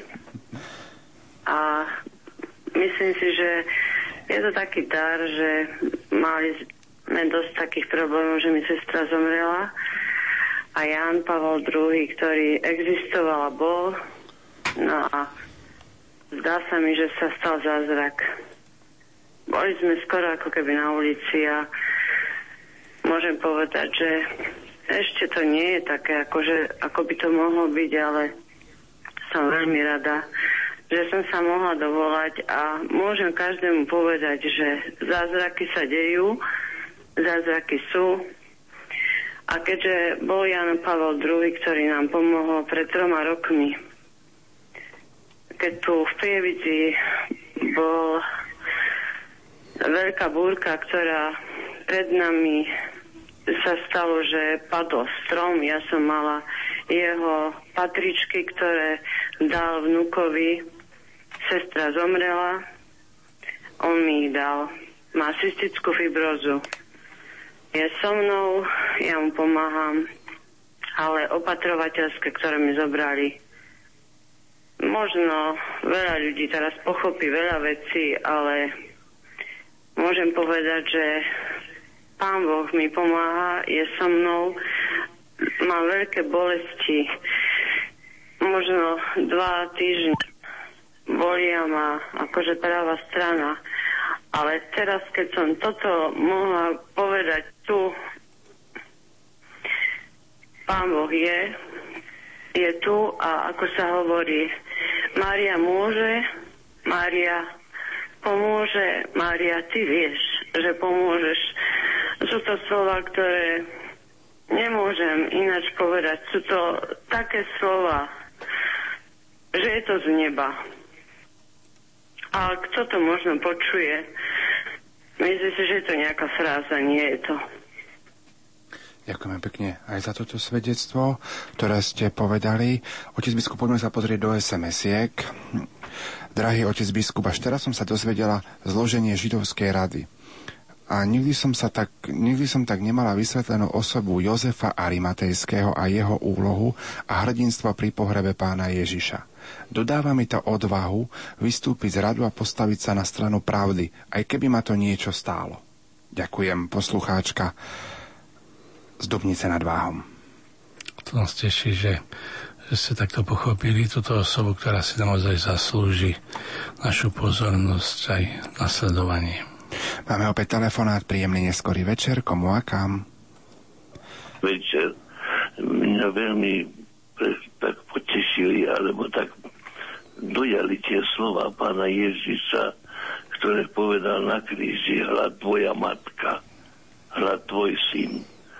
Viete, keď vidím koľkokrát pred kostolom alebo niekde na ulici staré ženy, ktoré už by nikto nepotreboval, alebo nevládzu už tak robiť a pomáhať svojim deťom, vtedy mi prídu na mysel tieto slova pána Ježiša. Hlad tvoja matka, aj toto je ničí matka. Aj o túto matku by sa mal niekto podstarať z ich detí a pomôcť jej. Len toľko som chcel. Ďakujem. Ďakujem. Pekne za tento telefonát. Pozerám do našej mailovej adresy. Srdečne vás pozdravujem. Na duchovné cvičenia som sa veľmi tešila. Informáciu o duchovných cvičeniach som posunula ďalej. Mojej mamke, bratovi a sestre. Otec biskup sa prihovoril na začiatku duchovných cvičení vetou. Ja viem, že pečiete, ale... Naozaj som začala piecť a spýtala som sa, ako to vie, že pečiem. Moja kolegyňa mi totiž vravela, že je ešte skoro piecť. Pri dnešnej poslednej pesničke som dokončila pekárske sladkosti. Počúvala som a som šťastná, že som vydržala. Otec biskup, nemáte to ľahké, ale Boh je s vami. Máte veľmi rád ľudí, ako váš učiteľ Ježiš Kristus. Cez toto pôstne obdobie som si povedala, že sa budem venovať kajaniu a budem veriť evanieliu. Chcem oznámiť, že môj Boh je veľký lekár a Ježiš je skutočný král srdc. To nám napísala poslucháčka Mária. Poďme sa pozrieť do SMS-iek. Ďakujem pekne za duchovné cvičenia, veľa božích požehnaní vám, otcovi biskupovi Mária z Novej Dubnice. Nezvykneme byť o takejto hodine hore, keďže rodičia sú 80 urobili sme výnimku a prežili sme výnimočné chvíle s ďakou Blizmanovci z Víťaza. Veľká vďaka za duchovné cvičenia, prosím za o modlitbu za manžela, vďaka. Vďaka za duchovné cvičenia aj všetky relácie. Prajeme vám všetkým požehnané sviatky poslucháči z nevolného a dajme si ešte jednu SMS-ku. Vďaka otcovi biskupovi za pokorné a precítené duchovné cvičenia. Priniesol nám pokoj do duše. Hádam je toto najdôležitejšie, čo by sme si z tých duchovných cvičení otec biskup mali odniesť. Pokoj v duši. Ono nemalo by to byť len záležitosť niekoľkých minút alebo hodín, ktoré sme tu prežili, ale Božie slovo, ktoré vyšlo aj cez éter, týmto spôsobom aj mojimi ústami ako nehodného človeka. Myslím, že je živé a silné, pretože je to Božie slovo. A preto určite, kde nájde živnú pôdu, otvorené srdce, prinesie mnohonásobnú úrodu aj v podobe pokoja a také určitej istoty, ktorá pramení z viery, že naša cesta, naše putovanie s Kristom v tomto živote, keď mu ostávame verní, má svoj zmysel. Táto cesta, po ktorej kráčame s ním, vedie ku konečnému víťazstvu aj k našej odmene. Otec biskup, prezrate našim poslucháčom, aké boli tie vaše prvé pocity, keď ste prijali úlohu exercitátora týchto rozhlasových duchovných cvičení? No, tú úlohu som prijal už dosť dávno, ale keď sa blížil čas, tak som dostával z toho strach, pretože nie som profesionálny exercitátor a dalo ma to dosť času, aby som ako tak dal dokopy veci, ktoré, s ktorými som sa chcel rozdeliť, ale e, chcem uistiť všetkých, že som nehovoril len pre iných, ale hovoril som aj pre seba. A môžeme, hádam našim poslucháčom aj slúbiť, že vo svojich modlitbách budeme pamätať aj na všetky tie úmysly, ktoré k nám prichádzali počas týchto troch dní aj prostredníctvom SMS-iek a mailov. Samozrejme, ja slúbim, že v pondelok odslúžim na všetky tieto úmysly svetu omšu, takže budete zahrnutí do obety Svetej Omše všetci, ktorí ste na nás mysleli, modlitbe, ktorí ste sa k nám dovolali, alebo ktorí ste nám napísali. 048 471 08 88 alebo 048 471 08 89. Dajme priestor poslednému telefonátu v dnešnej relácii dnešných štvrtých rozhlasových duchovných cvičení. Takže príjemný neskorý večer komu a kam. Pochválený bude Ježiš Kristus, tu je poslucháčka Edita. Nech ja sa páči. by som sa chcela veľmi pekne poďakovať takisto, ale myslím si, že to, čo sme počuli, sme aj zodpovední za to, aby sme to pretvorili do života. A chcela by som sa spýtať v nadväznosti na dnešnú adoráciu e, o, a úvahu o hováraní od Anselma Grüna. Nasledujúce, žiaľ, práve ohováranie je našim národným športom, aj v radoch nás veriacich. A chcela by som sa spýtať, aký postoj má mať zodpovedný a zrelý kresťan voči ohováraniu a osočovaniu, ak ich počuje. Často sa priviela k tomu a ak je ich uh, obeťou. Ďakujem veľmi pekne, prajem krásne, požehnané a hlboko prežité sviatky z Jesenia Pána. Ďakujeme pekne za želanie. Určite je to niečo, čo nás všetkých trápi ak ohovárame a osočujeme niekoho, tak treba aj z našej strany zachovať vždy, že ak máme zda povedať niečo, čo je ťažké, nepríjemné, tak treba na to pozerať cez niekoľko sít, že či je to potrebné a či je to z lásky, ak máme niekoho, niekoho niečo zlé povedať. Ale ak to aj počujeme, tak určitým spôsobom je potrebné, aby sme sa nepridali k tým, najmä vtedy, keď vieme, že ide o veci, ktoré nie sú pravdivé a ktoré niekto hovorí škodoradosne, teda nie s láskou. A ak niekedy sa nám stane, že naozaj ublížime tomu človeku a si to uvedomíme, tak skúsme sa za neho pomodliť alebo povedať o nám aj niečo dobré, ak je to možné.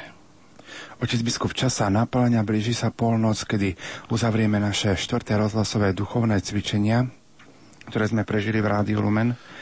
Uvažoval som nad tým, ako vysloviť vďaku milosrdnému Bohu Otcovi aj vám za tieto chvíle, ktoré sme prežívali, aby to nebolo oslavou vašej osoby, ale oslavou nášho pána.